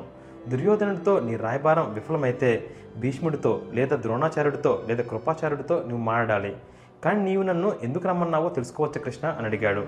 దాని కృష్ణుడు కర్ణ నీకు ఒక రహస్యం చెప్పాలి. ఇన్నాళ్ళుగా నీవు ఎంతో మదన పడుతున్న ప్రశ్న నీవెవరు? నీవు చిన్నపిల్లాడిగా ఉన్నప్పుడు ఎవరు నిన్ను నదిలో వదిలేశారు? నీ తల్లిదండ్రులు ఎవరు అన్న నీ జీవితకాల సందేహాలకి నా దగ్గర సమాధానం ఉంది. నీకు ఆ సమాధానం తెలుసుకోవాలని ఉందా కర్ణ? అని అడిగాడు. వెంటనే కర్ణుడు నా నిజమైన తల్లిదండ్రులు ఎవరో నీకు తెలుసా? దయచేసి నాకు చెప్పు కృష్ణ అని అడిగాడు. దాని కృష్ణుడు నీవు ఎవరో కాదు సాక్షాత్తు కుంతి మొదటి పుత్రుడువు. పాండవులకి అన్నయ్యవు. కుంతీదేవికి పాండురాజుతో వివాహం జరగకముందే సూర్యభగవానుడి వల్ల నీవు కుంతీదేవి పుట్టావు. ఆమె నిన్ను నదిలో వదిలేసింది. అలా నదిలో వదిలేసిన నీవు రాధని ఆమెకు దొరికావు. అందుకే నీవు రాధేయుడు అయ్యావు అని చెప్పాడు. వెన్నే కర్ణుడు కృష్ణ నువ్వు చెప్పేది నిజమా? నేను కుంతీదేవి నదిలో వదిలేసిన కొడుకుని అని ఆమెకు తెలుసా? అని అడిగాడు. నిన్ను చూసిన మొదటి క్షణంలోనే నీవే తన కుమారుడు అని కుంతి గుర్తుపట్టింది. కానీ ఆమె మాట్లాడే లోపే నీవు దుర్యోధనుడికి ప్రాణ స్నేహితుడు అయ్యావు అని చెప్పాడు. వెంటనే కర్ణుడు తన మోకాల మీద పడి బోరుని ఏడుస్తూ నా అంత దురదృష్టవంతుడు ఈ ప్రపంచంలో ఎవ్వరు ఉండరు నేను ఏం పాపం చేశాను కృష్ణ? నిండు సభలో నీ జాతి ఏంటి? నీ తల్లిదండ్రులు ఎవరు? నీ అర్హత ఏంటి? అని నేను అవమానిస్తుంటే నా తల్లి ఒక్క మాట కూడా మాట్లాడకుండా తన ఐదుగురు కొడుకుల కోసం అలా మౌనంగా ఉండిపోయింది. నేను తన కొడుకునే కదా కృష్ణ? నా పరువు గౌరవం కాపాడడానికి ఆమె అందరి ముందు నిజం చెప్పలేకపోయిందా? అని కర్ణుడు ఏడ్చాడు. తరువాత తన కళ్ళు తుడుచుకొని కృష్ణ ఇన్ని సంవత్సరాలు ఈ నిజం నీకు తెలుసు. కానీ నాకు ఎప్పుడు చెప్పలేదు. మరి ఇప్పుడు ఎందుకు చెప్పావు కృష్ణ? అని అడిగాడు. దాని కృష్ణుడు కర్ణ కురుక్షేత్ర యుద్ధం జరగకుండా ఆపడానికి నాకు ఉన్న చివరి అవకాశం ఇది. ప్రస్తుతం నువ్వు తప్ప ఈ యుద్ధాన్ని నేను కూడా ఆపలేను. ఇప్పుడు కొన్ని లక్షల మంది ప్రాణం ధర్మం నువ్వు తీసుకున్న నిర్ణయం వైపు ఉంటుంది. నీకు ఇప్పుడు కొన్ని అవకాశాలని నేను ఇస్తాను. నీతో నేను సంధి చేసుకోవాలి అని అనుకుంటున్నాను. నేను చెప్పింది నీకు నచ్చితే నీ జీవితం మారిపోతుంది. నువ్వే ఈ భూలోకానికి చక్రవర్తి అవుతావు. పాండవులు నీ దాసులు అవుతారు కుబేరుడి కన్నా ధనవంతుడివి నీవు అవుతావు దేవుల్ని సైతం సాధించగల గొప్పవాడివి అవుతావు. ఇదిగో నేను చెప్పేది విను అని కృష్ణుడు చెప్పడం మొదలుపెట్టాడు. కర్ణ నువ్వు ఒప్పుకుంటే ఇప్పుడు నేను కుంతీదేవితో చెప్పి నువ్వే తన కుమారుడు అని ఈ లోకమంతా తెలుసుకునేలా చెప్పిస్తాను. అప్పుడు పాండవుల్లో అందరికన్నా పెద్దవాడివి నువ్వు అవుతావు కాబట్టి నీకే హక్కులన్నీ వస్తాయి. నువ్వే చక్రవర్తి అవుతావు. దుర్యోధనుడు పాండవులు అందరూ నీ ముందు తలదించుకొని ఉంటారు. ద్రౌపదికి నీవు ప్రథమ భర్త అవుతావు. యావత్ భూలోకంలోని సంపదలన్నీ నీ సొంతం అవుతాయి. నువ్వే ఈ భూమికి చక్రవర్తి అవుతావు. ఏ యుద్ధం లేకుండా ఒక్క రక్త బొట్టు కూడా కింద పడకుండా నువ్వే సర్వలోకాధిపతి అవుతావు. నీకు ఈ సంధి ఇష్టమైన కర్ణ అని కృష్ణుడు అడిగాడు. దాని కర్ణుడు కృష్ణ ఇప్పటి వరకు నా మనసులో ఏం నడుస్తుందో నాలో అంతర్యుద్ధం ఏం జరుగుతుందో ఎవరికి తెలియదు. ఇప్పుడు నీకు మాత్రమే చెప్తాను విని కృష్ణ అని తను చెప్పడం మొదలుపెట్టాడు. ఈ రోజు వరకు ప్రతి ఒక్కరూ నేను దుర్మార్గుడిని నేను నీచ బుద్ధి కలవాడిని నేనే దుర్యోధన్ని పాడు చేస్తున్నాను. దుర్యోధనుడు ఎవరి మాట వినకుండా కేవలం నా మాట వినేలాగా నేను అతన్ని లోపరుచుకున్నాను అని అనుకుంటున్నారు. కానీ వాస్తవం ఏంటో తెలుసా కృష్ణ? దుర్యోధనుడు నేను చెప్పేది ఏది వినడు. కేవలం తను ఏవైతే వింటాడో అవి మాత్రం చెప్తాను. ఎంతైనా స్నేహితుని కదా కృష్ణ? తన మనసు నాకు తెలుసు. తను అనుకున్నదే చేస్తాడు. తను ఏదైతే చేద్దామని అనుకుంటాడో నేను అదే చేయమని చెప్తాను తప్ప నేను చెప్తే తను వింటాడు అని అనుకోవడం అందరి మూర్ఖత్వం. నువ్వన్నావే నువ్వు చెప్పింది వింటే చక్రవర్తి అవుతాను అని నేను ఇప్పుడు చక్రవర్తిని కాదని ఎవరన్నారు కృష్ణ? గత పద్నాలుగు సంవత్సరాలుగా దుర్యోధనుడు హస్తినపురాన్ని పాలిస్తున్నాడు అని అనుకుంటున్నావే? అది పొరపాటు. నేనే వెనకుండి ఈ రాజ్యాన్ని నడిపిస్తున్నాను.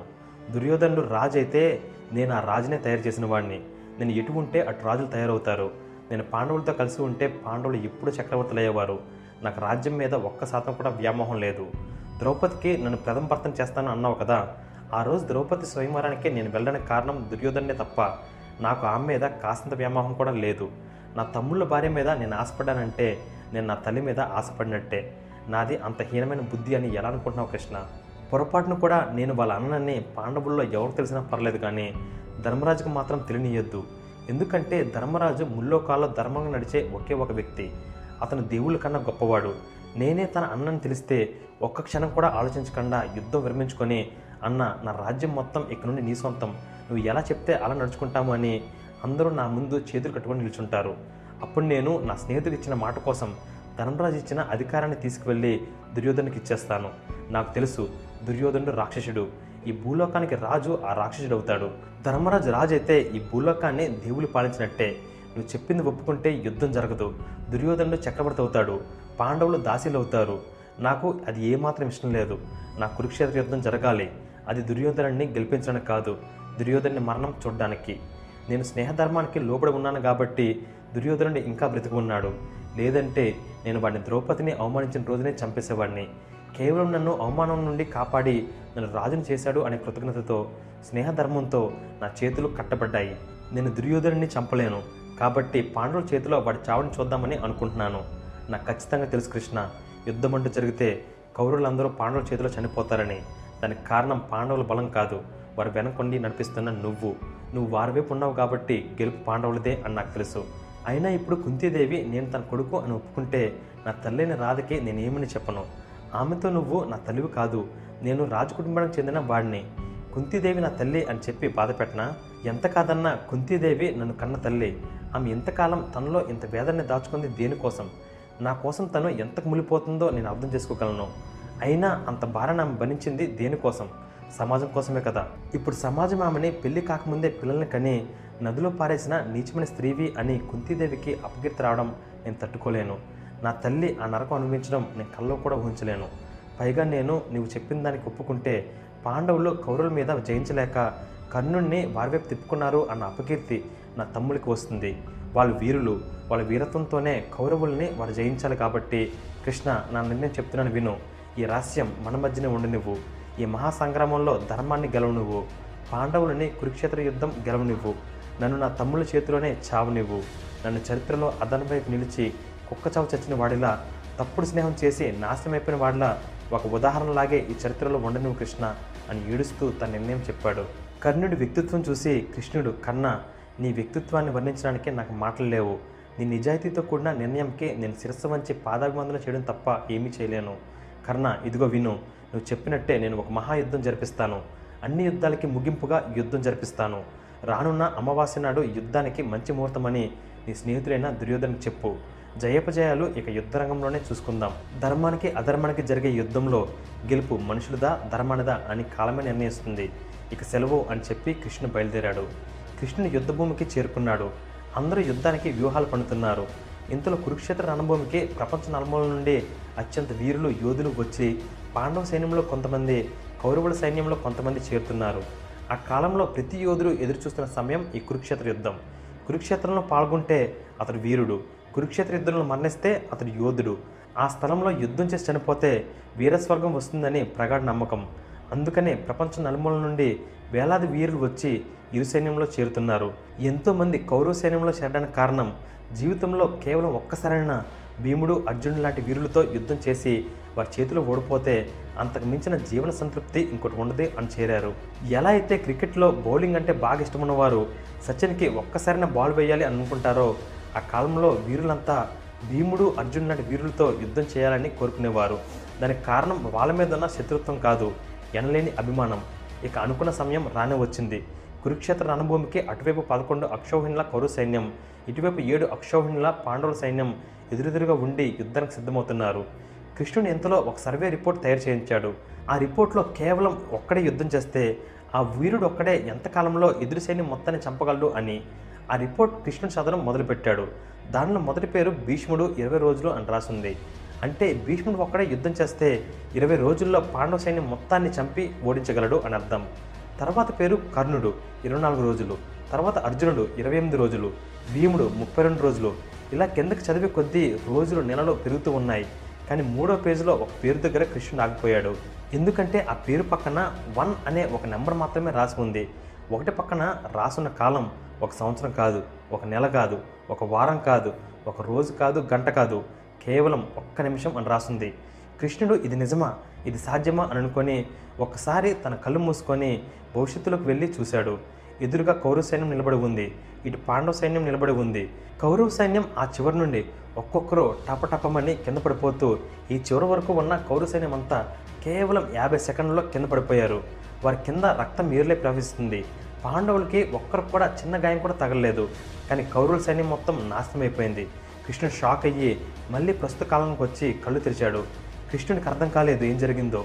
కేవలం యాభై సెకండ్లలో పదకొండు అక్షోహిణుల సైన్యం మొత్తం దారుణ దారుణంగా చంపబడ్డారు. ఏం జరిగిందో సరిగ్గా చూద్దామని ఈసారి భవిష్యత్తులోకి వెళ్ళి అల్ట్రా స్లో మోషన్లో కృష్ణుడు చూడడం మొదలుపెట్టాడు.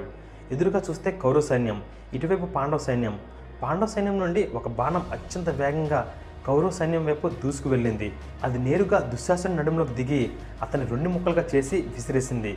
అదే బాణం కర్ణుడి తలలో ఇక్కడ దిగి ఇక్కడ నుండి బయటకు వచ్చి తన పుర్రుని వెయ్యి ముక్కలు చేసింది. అదే బాణం భీష్ముడి మోకాలకు దిగి తన రెండు కాళ్ళని నరికి అతన్ని కొప్పు కూలిపోయేలా చేసింది. ఇవి చూసిన దుర్యోధనుడు భయంతో వణుకుతూ అటు తిరిగి పారిపోతుంటే ఆ బాణం దుర్యోధనుడి వీపులోకి దిగి హృదయ భాగం నుండి బయటకు వచ్చేసింది. అయితే ఆ బాణంతో పాటు దుర్యోధను గుండె కూడా ఆ బాణం గుచ్చుకొని బయటకు వచ్చేసింది. ఆ దృశ్యాన్ని చూసిన కృష్ణుడు దిగ్భ్రాంతి పోయాడు ఆ దృశ్యం కృష్ణుడికి చెమటలు పట్టించింది. వెంటనే కృష్ణుడు కళ్ళు తెరిచి ఎవరక్కడ? వెంటనే ఈ పెరుగుల వ్యక్తిని నా ముందుకు తీసుకొని రండి. అతను నేను వెంటనే చూడాలి అని అడిగాడు. అలాగే ప్రభు అని భటులు అతన్ని తీసుకురావడానికి వెళ్ళారు. కృష్ణుడు అతను ఎవరో చూడాలని అతని గురించి తెలుసుకోవాలని ఎంతో ఎగ్జైటింగ్గా ఎదురు చూస్తున్నాడు Friends Formula dot in website వారి దగ్గర బ్యూటిఫుల్ ఎకో ఫ్రెండ్లీ గిఫ్ట్స్ ఉన్నాయి. వాళ్ళ దగ్గర acrylic UV frames mosaic portraits digital portraits UV wooden frames customise crystals cushions mugs three moon lamp ప్రస్తుతం మీరు వెబ్సైట్లో దొరికినంత తక్కువ రేట్లకి ఏ వెబ్సైట్లోనే గిఫ్ట్స్ దొరకవు. మీరు వెబ్సైట్లో ఏ గిఫ్ట్ అయినా కేవలం మూడు వందల నుండి మూడు వేల రూపాయల లోపే ఉంటుంది. మనం ఎవరికైనా గిఫ్ట్ ఇస్తున్నామంటే నేను నిన్ను చాలా ప్రేమిస్తున్నాను అని డైరెక్ట్గా చెప్పినట్టే. ఫర్ములా డాట్ ఇన్ వెబ్సైట్ని విజిట్ చేయండి. లేదా స్క్రీన్ స్క్రీన్పై కనిపిస్తున్న నెంబర్స్కి కాల్ చేసి మీ గిఫ్ట్ని ఆర్డర్ చేయండి. Gifting is a sign of love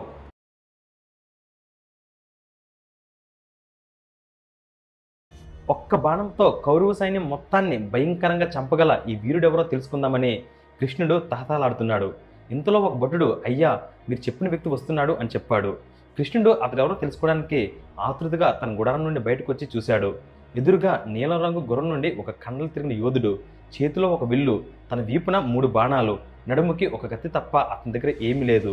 యుద్ధరంగంలో వీరుడంటే ఇలాగే ఉండాలేమో అనేంత గొప్ప శరీరాకృతితో తన గుర్రం దిగి కృష్ణుడి వైపు నడుచుకుంటూ వచ్చి కృష్ణుడి పాదాలకి వందనం చేశాడు. కృష్ణ మిమ్మల్ని చూస్తుంటే మనసు పులకరించిపోతుంది. మా అమ్మ మీకు పరమ భక్తురాలు మీరంటే ఆమెకి ఎనలేని భక్తి అని అన్నాడు. మీ అమ్మ పేరేంటి అని కృష్ణుడు అడిగితే మౌర్వి అని చెప్పాడు. వెంటనే కృష్ణుడు నువ్వు మౌర్వి కొడుకువా? అని అడిగాడు. అవును కృష్ణ నేను పాండవంశానికి చెందినవాడిని. నా పేరు బార్బారికుడు. నేను భీముడు కుమారుడైన గడ్డోత్కొచ్చిన కొడుకుని. అంటే భీముడికి సాక్షాత్ మనముడిని అయినా మీరు నేను మౌర్వి కొడుకువా? అని అడిగారు. మా అమ్మ మీకు తెలుసా? అని అడిగాడు. అవును అని కృష్ణుడు మౌర్వితో తన గతాన్ని గుర్తు చేస్తున్నాడు. ఒకప్పుడు నరకాసురుడి ప్రాణ స్నేహితుడు మురుడు అనే రాక్షసుడు ఉండేవాడు. అతని రాక్షస చేష్టలకే శిక్షగా కృష్ణుడు మురుడిని చంపేశాడు. ఆ మురుడి చెల్లెలే ఈ మౌర్వి. తన అన్నని చంపేసిన కోపంతో మౌర్వి కృష్ణుడితో యుద్ధానికి వచ్చింది. ఆమె వరుసగా మూడు రోజుల పాటు కృష్ణుడితో యుద్ధం చేసింది. ఆమె శక్తికి కృష్ణుడు ఆశ్చర్యపోయాడు. ఇక ఇలా కాదని తన సుదర్శన చక్రంతో ఆమె తల నరుకుదామని కృష్ణుడు సుదర్శన చక్రం మొదలబోతుంటే కామాఖ్య అమ్మవారు ప్రత్యక్షమై కృష్ణుడిని ఆపి ఈమె నా భక్తురాలు. ఈమెకి అత్యంత బుద్ధిని శక్తిని నేను వరంగా ఇచ్చాను. ఈమెను వదిలే అని కృష్ణుడు చెప్పి మౌర్వితో ఈయన ఎవరో కాదు. సాక్షాత్తు శ్రీ మహావిష్ణువు అవతారం శ్రీకృష్ణుడు అని చెప్పింది. వెంటనే తనకి ప్రాణభిక్ష పెట్టినందుకు కృష్ణుడి పాదాల మీద పడి ఆ క్షణం నుండి కృష్ణుడు భక్తురాలుగా బ్రతకడం మొదలుపెట్టింది. ఇది మౌర్య యొక్క కథ. అప్పుడు కృష్ణుడు బరబరకుడితో నువ్వు నిజంగా సైన్యం మొత్తాన్ని ఒక్క నిమిషంలో అంతం చేయగలవా? అని అడిగాడు. చేయగలను కృష్ణ అని సమాధానం ఇచ్చాడు. అది ఎలాగో నాకు వివరించు అని కృష్ణుడు అడిగాడు. బార్బర్కుడు తన శక్తి గురించి చెప్పడం మొదలుపెట్టాడు. అమ్మవారి వరం వల్ల మా అమ్మకి ఎనలేని బుద్ధి యుద్ధ విద్యలు వచ్చాయి. తన యుద్ధ విద్యలన్నీ చిన్నప్పుడే నాకు నేర్పించింది. ఇప్పుడు నేను యుద్ధ విద్యలన్నింటిలో నైపుణ్యుడిని. పైగా నా భక్తికి మెచ్చి పరమశివుడు ఈ మూడు బాణాలు నాకు వరంగా ఇచ్చాడు. కేవలం ఈ మూడు బాణాలతో ఎన్ని లక్షల మందినైనా నేను ఓడించగలను. అది ఎలాగంటే నేను ఈ మూడు బాణాలు సంధించి ధ్యానంలో కూర్చుంటే మొదటి బాణం యుద్ధరంగంలో ఉన్న ప్రతి ఒక్కరిని గుర్తుపెట్టుకుంటుంది. రెండో బాణం యుద్ధరంగంలో మన మిత్రులు ఎవరో వాళ్ళని మాత్రమే గుర్తుపెట్టుకుంటుంది. ఇక మూడో బాణం మన మిత్రులు కానీ మిగిలిన అందరినీ ఒక్క నిమిషంలో అంతం చేస్తుంది అని చెప్పాడు. అప్పుడు కృష్ణుడు నాకు నీ శక్తిని చూడాలని ఉంది. ఇదిగో ఈ రావి చెట్టు యొక్క ఆకులన్నింటినీ నీ బాణాలతో రెండు ముక్కలుగా చెయ్యి అని అన్నాడు. సరే కృష్ణ చూడు అని తన మూడు బాణాలు సంధించి బారబారికుడు ధ్యానంలో కూర్చున్నాడు. మొదటి బాణం ఆ రావి చెట్టు మీద ఉన్న ఆకులన్నింటినీ గుర్తుపెట్టుకుంది. రెండో బాణంకి ఇక్కడ పని లేదు. ఎందుకంటే అక్కడ బదిలేయవలసిన దేనిని గుర్తుపెట్టుకోవాల్సిన అవసరం లేదు. ఇక మూడో బాణం ఆ రావి చెట్టు మీద ఉన్న ప్రతి ఆకుని రెండు ముక్కలుగా చేసి కృష్ణుడు పాదం దగ్గరికి వచ్చి తన పాదం చుట్టూ తిరుగుతుంది. అయితే కృష్ణుడు బార్బారికుడు సంధించిన మూడు బాణాల్లో మొదటి బాణం ఆకులన్నింటినీ గుర్తుపెట్టుకున్న తర్వాత ఒక ఆకును కృష్ణుడు తెంచి తన పాదం కింద పెట్టాడు. అయితే ఆ ఆకు కోసమే ఆ బాణం కృష్ణుడు పాదం చుట్టూ తిరుగుతుంది. బార్బారికుడు కళ్ళు తెరిచాడు. ఏంటి బార్బారిక ఈ బాణం నా పాదం చుట్టూ తిరుగుతుంది? అని అడిగాడు. దానికి సమాధానంగా బార్బారికుడు కృష్ణ నీ కాళ్ళ కింద బహుశా ఒక ఆకు ఉండి ఉంటుంది. దాని మీద నుండి నీ కాలు తీయి. లేకపోతే ఆ బాణం నీ పాదంని చీల్చుకొని ఆ ఆకుని రెండు ముక్కలుగా చేస్తుంది అని అన్నాడు. వెంటనే కృష్ణుడు తన పాదం తీశాడు. ఆ బాణం ఆ ఆకుని చీల్చి రెండు ముక్కలుగా చేసింది. కృష్ణుడు బార్బరికుడి శక్తికి ఆశ్చర్యపోయాడు. అప్పుడు కృష్ణుడు బార్బరికుడితో నువ్వు ఎటువైపు యుద్ధం చేస్తావు? కౌరుల వైపా పాండవుల వైపా? అని అడిగాడు. ఎటువైపు అయితే ఓడిపోతుంది అనిపిస్తుందో అటువైపు నుండి నేను పోరాడతాను? అని చెప్పాడు. అతను చెప్పిన దాన్ని బట్టి చూస్తే అతను పాండవుల వైపు పోరాడాలి. ఎందుకంటే కౌరవులకి పదకొండు అక్షోహిణ సైన్యం. పాండవులకి కేవలం ఏడు అక్షోహిణి సైన్యం మాత్రమే ఉంది. ఒక్కో అక్షోహిణి అంటే ఇరవై ఒక వేల ఎనిమిది వందల డెబ్బై రథాలు ఇరవై ఒక వేల ఎనిమిది వందల డెబ్బై ఏనుగులు అరవై ఐదు వేల ఆరు వందల పది గుర్రాలు రెండు లక్షల పద్దెనిమిది వేల ఏడు వందల సైనికులు కలిస్తే ఒక అక్షోహిణి అవుతుంది. సో బార్బరికుడు పాండవుల వైపే పోరాడతాడు. కానీ ఇక్కడ ఒక పెద్ద సమస్య ఉంది. అదేంటంటే బార్బారికుడు ఏమన్నాడు? ఇటువైపు సైన్యం ఓడిపోతుంది అనిపిస్తుందో అటువైపే నా బాణాలు పోరాడతాయి అని. అంటే యుద్ధం మొదలవగానే ముందు తన బాణం కౌరవులను చంపడం మొదలు పెడుతుంది ఎప్పుడైతే కౌరవుల పదకొండు అక్షోహిణుల సైన్యంలో ఐదు అక్షోహిణుల సైన్యం బార్బారికుడు బాణం చంపుతుందో అప్పుడు కౌరవుల సైన్యం ఆరు అక్షోహిణులు పాండవుల సైన్యం ఏడు అక్షోహిణులు అవుతుంది. వెంటనే బార్బర్గుడి బాణం పాండవుల వైపు తిరుగుతుంది. పాండవుల సైన్యంని చంపడం మొదలు పెడుతుంది. ఇటు ఒక అక్షోహిణి అటు ఒక అక్షోహిణి ఇలా కేవలం ఒక్క నిమిషం తర్వాత యుద్ధ భూమిలో ఎవరూ మిగలరు. కృష్ణుడితో సహా అందరూ చనిపోవాల్సి వస్తుంది. కేవలం బార్బర్గుడు మాత్రమే మిగులుతాడు. ఇది అర్థం చేసుకున్న కృష్ణుడు దీనికి ఏదో చేయాలి అనుకుని అనుకొని బార్బరిక నీ తల్లికి నా మీద ఎంత భక్తి ఉందో నీకు అదే భక్తి ఉందా అని అడిగాడు. దానికి సమాధానంగా నాకు నా తల్లి అంటే ప్రాణం నా తల్లి నీకు భక్తురాలు అంటే నేను నీకు భక్తుడిని అని అన్నాడు. అయితే నాకు ఒక వరం కావాలి ఇస్తావా అని అడిగాడు. అడు కృష్ణ ముల్లోకాల్లో నీకేం కావాలన్నా ఇవ్వగల శక్తి నాకుంది అని అన్నాడు. అయితే యుద్ధం మొదలవడానికి ముందు నాకు ఒక వీరుడి తల కావాలి నా కోసం తలను తీసుకొస్తావా అని అడిగాడు. చెప్పండి కృష్ణ మీకు ఎవరి తల కావాలి అని అడిగాడు. ఒక నిమిషం ఆగు అని కృష్ణుడు తన గుడారంలోకి వెళ్ళి మరలా బయటకు వచ్చి బార్బారికుడికి అద్దం చూపించాడు. ఆ అద్దంలో బార్బారికుడికి తన ముఖం కనిపించింది. నాకు ఈ వీరుడి తల కావాలి అని అడిగాడు. బార్బారికుడికి అర్థమైంది. ఇచ్చిన మాట కోసం కృష్ణ నీకు నా తలని ఇస్తున్నాను. కానీ నాకు ఒక చివరి కోరిక ఉంది. తీరుస్తావా అని అడిగాడు. తీరుస్తాను అడుగు అని కృష్ణుడు అన్నాడు. నేను ఎంతో దూరం నుండి ఎంతో ఆస్తో కురుక్షేత్ర మహాసంగ్రామాన్ని చూడాలని వచ్చాను. కానీ ఇప్పుడు నువ్వు అడిగిన వరం వల్ల నా కోరిక నెరవేరట్లేదు. నాకు కురుక్షేత్ర యుద్ధం మొత్తాన్ని చూసే భాగ్యం ప్రసాదించు అని అడిగాడు. దాని కృష్ణుడు నువ్వు నాకు నీ తలనిచ్చిన తర్వాత నీ తలకి ప్రాణం పోదు. నీ చూపు బుద్ధి మాట అన్నీ పనిచేస్తాయి. ఎప్పుడైతే కురుక్షేత్ర మహాయుద్ధం పూర్తిగా ముగుస్తుందో అప్పుడు నీ తలకి ప్రాణం పోతుంది. అంతవరకు నీ తలని ఆ కొండపైన పెడతాను. అక్కడి నుండి అయితే ఈ కురుక్షేత్ర యుద్ధం మొత్తం నీకు బాగా కనిపిస్తుంది అని చెప్పాడు. వెంటనే బార్బర్కుడు తన కత్తిని ఒక చేత్తో తీసి తన జుట్టుని మరో చేత్తో పట్టుకొని తన తలని నరికేసుకొని ఆ తలని కృష్ణుడికి ఇచ్చాడు కృష్ణుడు ఆ తలని భటుల చేత కొండపై భాగాన పెట్టించాడు. అలా కురుక్షేత్రం మొదలవక ముందే ఒక మహావీరుడి ప్రాణం పోయింది. ఈ స్టోరీ చాలా సాడ్గా ఉంది కదా? బట్ ధర్మాన్ని గెలిపించాలంటే ఇలాంటివి కొన్ని జరక్క మానదు. ఇక మహాభారతం మొదలవడానికి సిద్ధంగా ఉంది. అయితే మహాభారతంలో మనకు తెలిసిన అన్ని క్యారెక్టర్స్ కురుక్షేత్ర యుద్ధంలో పాల్గొంటున్నాయి. కేవలం కృష్ణుడు అన్న బలరాముడు ఇంకా రుక్మిణి అన్న రుగ్మ మాత్రం సొంత మనుషుల్ని చుట్టాల్ని చంపుకోవడం మాకు ఇష్టం లేదు కాబట్టి కురుక్షేత్ర యుద్ధంలో పాల్గొము అని తేల్చి చెప్పేశారు. అన్ని దేశపు రాజులు అయితే పాండవుల వైపు లేదా కౌరవుల వైపు యుద్ధం చేస్తున్నారు. ఒక్క ఉడిపి రాజు సైన్యం మాత్రం యుద్ధం చేయకుండా ఇద్దరికి సపోర్ట్ చేస్తున్నారు. అది ఎలాగంటే ఈ రెండు సైన్యాలకి యుద్ధం జరుగుతున్నంత కాలం ఉడిపిరాజు సైన్యం భోజనం వండి వడ్డించే పనిని తీసుకున్నారు. ఇక ఎంతో కాలం ఎదురు చూస్తున్న ముహూర్తం రానే వచ్చింది. అదే కురుక్షేత్ర యుద్ధం మొదటి రోజు. అది తెల్లారింది. అటు కౌరవుల పదకొండు అక్షోహిణుల సైన్యం ఇటు పాండవుల ఏడు అక్షోహిణుల సైన్యం అటు కౌరవుల వైపు రథాలపైన దుర్యోధనుడు కర్ణుడు భీష్ముడు ద్రోణాచార్యుడు కృపాచార్యుడు శల్యుడు అందరూ ఉన్నారు.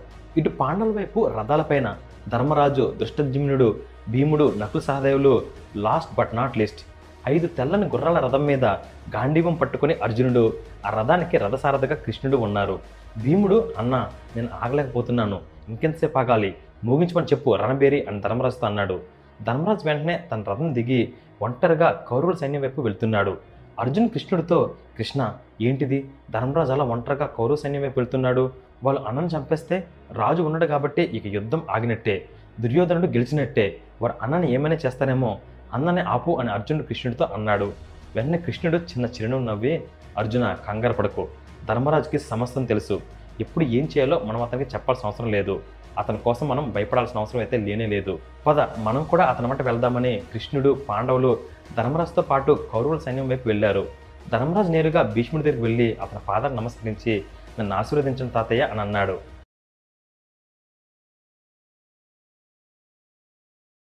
భీష్ముడు విజయోస్తు అని ఆశీర్వదించాడు. దానికి సమాధానంగా ధర్మరాజు తాతయ్య మీరు నన్ను విజయోస్తు అని ఆశీర్వదించారు. నాకు విజయం రావాలంటే శత్రు సైన్యంలో ఉన్నవారు చావాలి. కానీ మీకు చావే లేదు. మిమ్మల్ని ఎలా చంపాలో కొంచెం సెలవు ఇవ్వండి తాతయ్య అని అడిగాడు. ఆ ప్రశ్నకి భీష్ముడు చిన్న నవ్వు నవ్వి యుద్ధం ఇప్పుడే మొదలైన కదరా మనవడా ఇంకా ఒక్క తల కూడా తగలేదు ఒక్క రథం కూడా నేల కొరగలేదు. అప్పుడే తొందరపడతావే? నా శరీరం దుర్యోధను పరిపాలిస్తున్న రాజ్యంలోనే అన్నం తిన్నది కాబట్టి ఈ శరీరం దుర్యోధనుడిది. కానీ నా మనసు మాత్రం నీదేరా. సమయం వచ్చినప్పుడు చెప్తానులే నీ యుద్ధం నువ్వు చెయ్యి. నువ్వు అనుకున్న ప్రతిఫలం వస్తుంది అని అన్నాడు. పక్కనే ఉన్న ద్రోణాచార్య దగ్గరికి వెళ్ళి ఆశీర్వాదం అడిగాడు ధర్మరాజు. జయోస్తు అని ఆశీర్వదించాడు. మీ దగ్గరే మేము విద్యలు నేర్చుకున్నాం. మీకన్నా మేము గొప్పవాళ్ళమేమీ కాదు. మిమ్మల్ని ఎలా తప్పించాలో చెప్పండి గురువు గారు అని ధర్మరాజు అడిగాడు. దానికి భీష్ముడిచ్చిన సమాధానమే ఈయన ఇచ్చాడు. తర్వాత ఆ పక్కనున్న సెలవుడి దగ్గరికి వెళ్ళి మామ గుర్తుంది కదా? అని ఒక చిన్న మాట అడిగాడు. గుర్తుందలుడా నేను చూసుకుంటా అని అన్నాడు. ధర్మరాజు గుర్తుందా అని ఎందుకన్నాడో తెలియాలంటే మనం రెండు రోజులు వెనక్కి ఫ్లాష్ బ్యాక్లోకి వెళ్ళాలి. శల్యుడు మాదిరికి అన్న అంటే పాండవులకి మామ. పాండవ సైన్యం తరపున యుద్ధం చేయడానికి తన రాజ్యం నుండి పాండవుల దగ్గరికి వస్తుండగా హస్తినాపురంలో శల్యుడిని దుర్యోధనుడు ఆపి మామ ఈ ఒక్క రాత్రి మా దగ్గర ఆతిథ్యం తీసుకో అని అడిగాడు. ఎంత కాదన్నా దుర్యోధనుడు కూడా అల్లుడే కాబట్టి సరే అని ఒప్పుకున్నాడు. సకల మర్యాదలతో విందులతో మందులతో శల్యుడిని ఆనందభరితుని చేశాడు. దానికి సంతోషించి నీకు ఒక వరం ఇస్తాను. ఏ వరం కావాలో కోరుకో అని దుర్యోధనుడిని అడిగాడు. వెంటనే నువ్వు మా కౌరవుల తరపున పోరాడాలి అని అడిగాడు. ఇచ్చిన మాటని కాదనలేక సరే అని ఇష్టం లేకపోయినా ఒప్పుకున్నాడు. కానీ యుద్ధం మొదలవక ముందు ఒకసారి పాండవులు కలిసిపోస్తాను అని దుర్యోధను అడిగి శల్యుడు పాండవుల దగ్గరికి వెళ్ళాడు. తాగిన మైకంలో మాటిచ్చాను అని ధర్మరాజుతో చెప్పాడు. దాని కృష్ణుడు సరే అయ్యిందేదో అయిపోయింది. మాకు ఒక మాట ఇవ్వు అని అడిగాడు. ఏం కావాలో అడగండి అని శల్యుడు అన్నాడు. నువ్వు కర్ణుడికి రథసారథ్యం వహించాలి అని చెప్పావు కాబట్టి నువ్వు రథసారథిగా ఉండి కర్ణుడిని ఎప్పటికప్పుడు నీ మాటలతో నిరుత్సాహపరుస్తూ అవమానించు. కర్ణుడు ఆత్మాభిమానం కలవాడు. నీ మాటలకి యుద్ధం మీద ఉన్న ఏకాగ్రత తప్పి నిరుత్సాహపడతాడు. అది చాలు. ఉన్నది మేము చూసుకుంటాము అని కృష్ణుడు అన్నాడు. ఇది జరిగిన విషయం. పాండవులు అందరి దగ్గర ఆశీర్వాదం తీసుకొని వాళ్ళ సైన్యం వైపు వచ్చేశారు.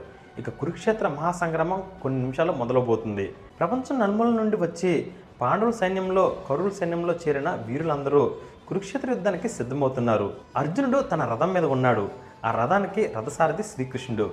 కృష్ణ ఒక్కసారి రెండు వైపులా సైన్యం పూర్తిగా కనిపించేలా ఒక ప్రదేశంలో ఈ రథాన్ని తీసుకెళ్ళాపు అని అర్జునుడు అడిగాడు.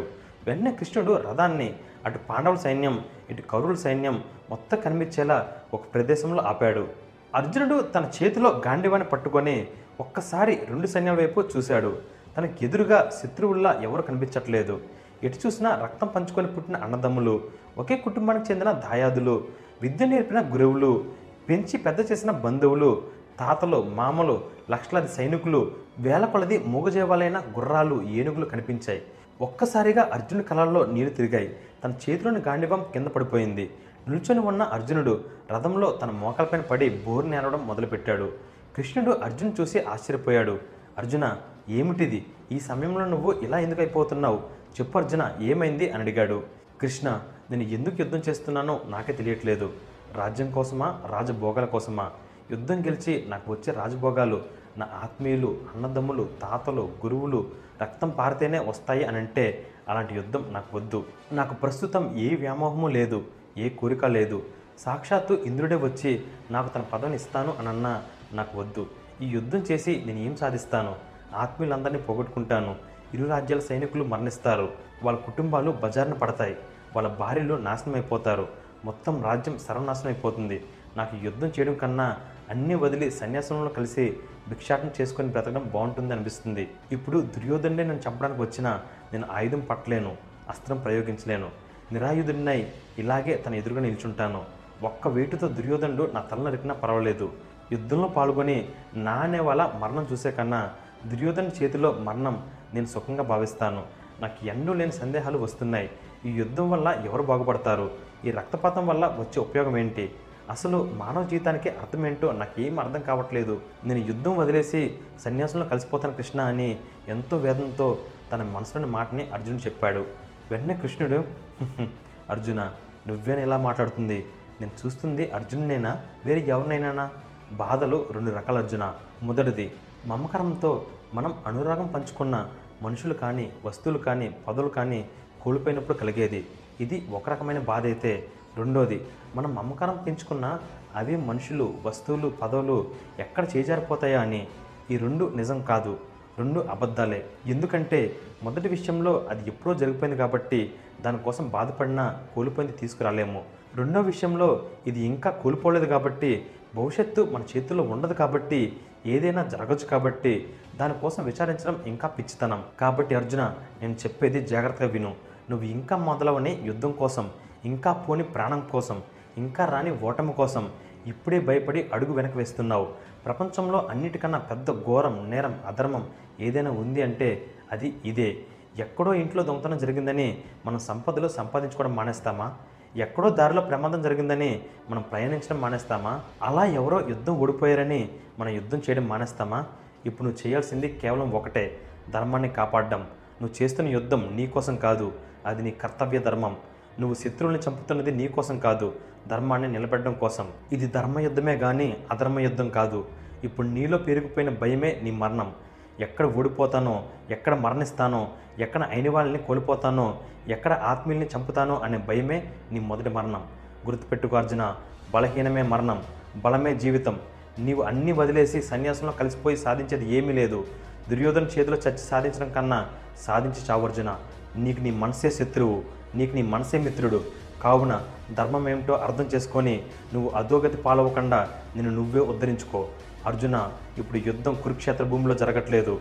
ఇప్పుడు యుద్ధం జరుగుతుంది నీ మనసు శరీరం అంతరాంగాలలో. అర్జున నీలోని చెడు గుణాలే కౌరవులు నీలో మంచి గుణాలే పాండవులు. నీ మంచి అలవాట్లే నీ వెనుకున్న బలమైన సైన్యం. నీలోని చెడు అలవాట్లే నీ ఎదురు ఉన్న శత్రు సైన్యం. నీ మనసాయుధం నీ జ్ఞానమే నీ నడిపించే దైవం.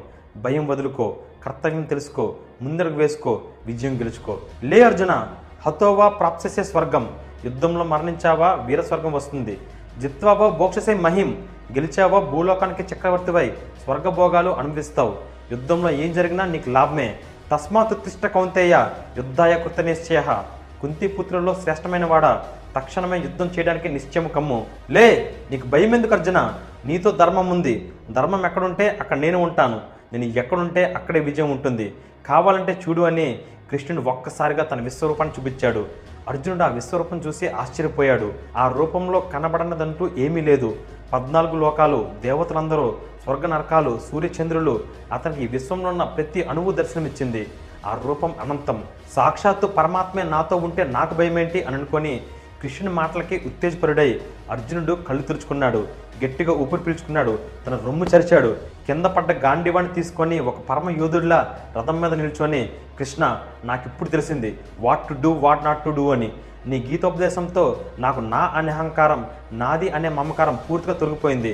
కర్తవ్య నిష్ట పూర్తిగా ఏర్పడింది. ఇప్పటి వరకు నువ్వు చూసింది అర్జునుడిని మాత్రమే. ఇప్పుడు నువ్వు చూడబోయేది ప్రళయకాల రుద్రుడిని. నేను కురుక్షేత్ర సంగ్రామానికి పూర్తిగా సిద్ధంగా ఉన్నాను.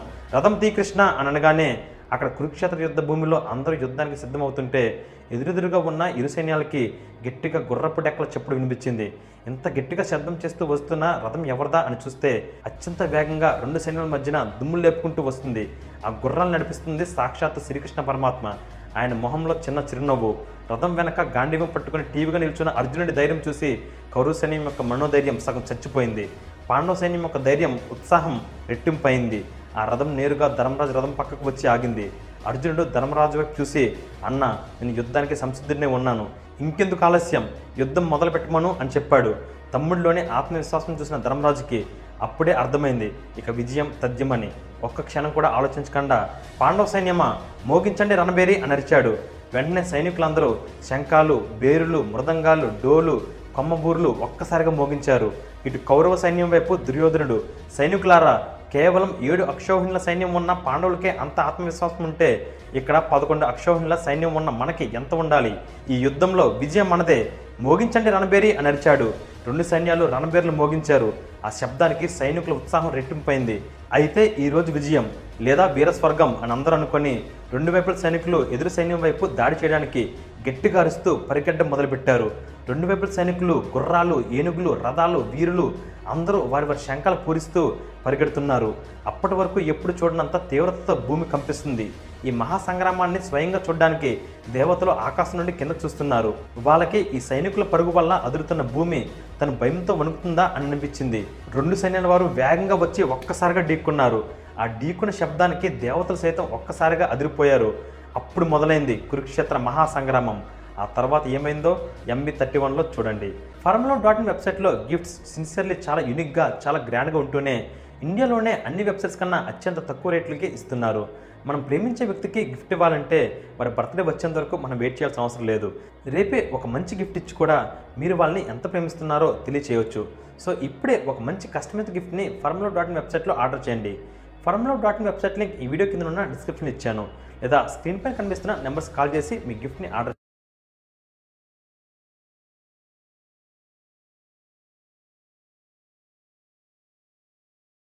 So meet you soon. Keep smiling. This is Vikramatya signing off. Bye.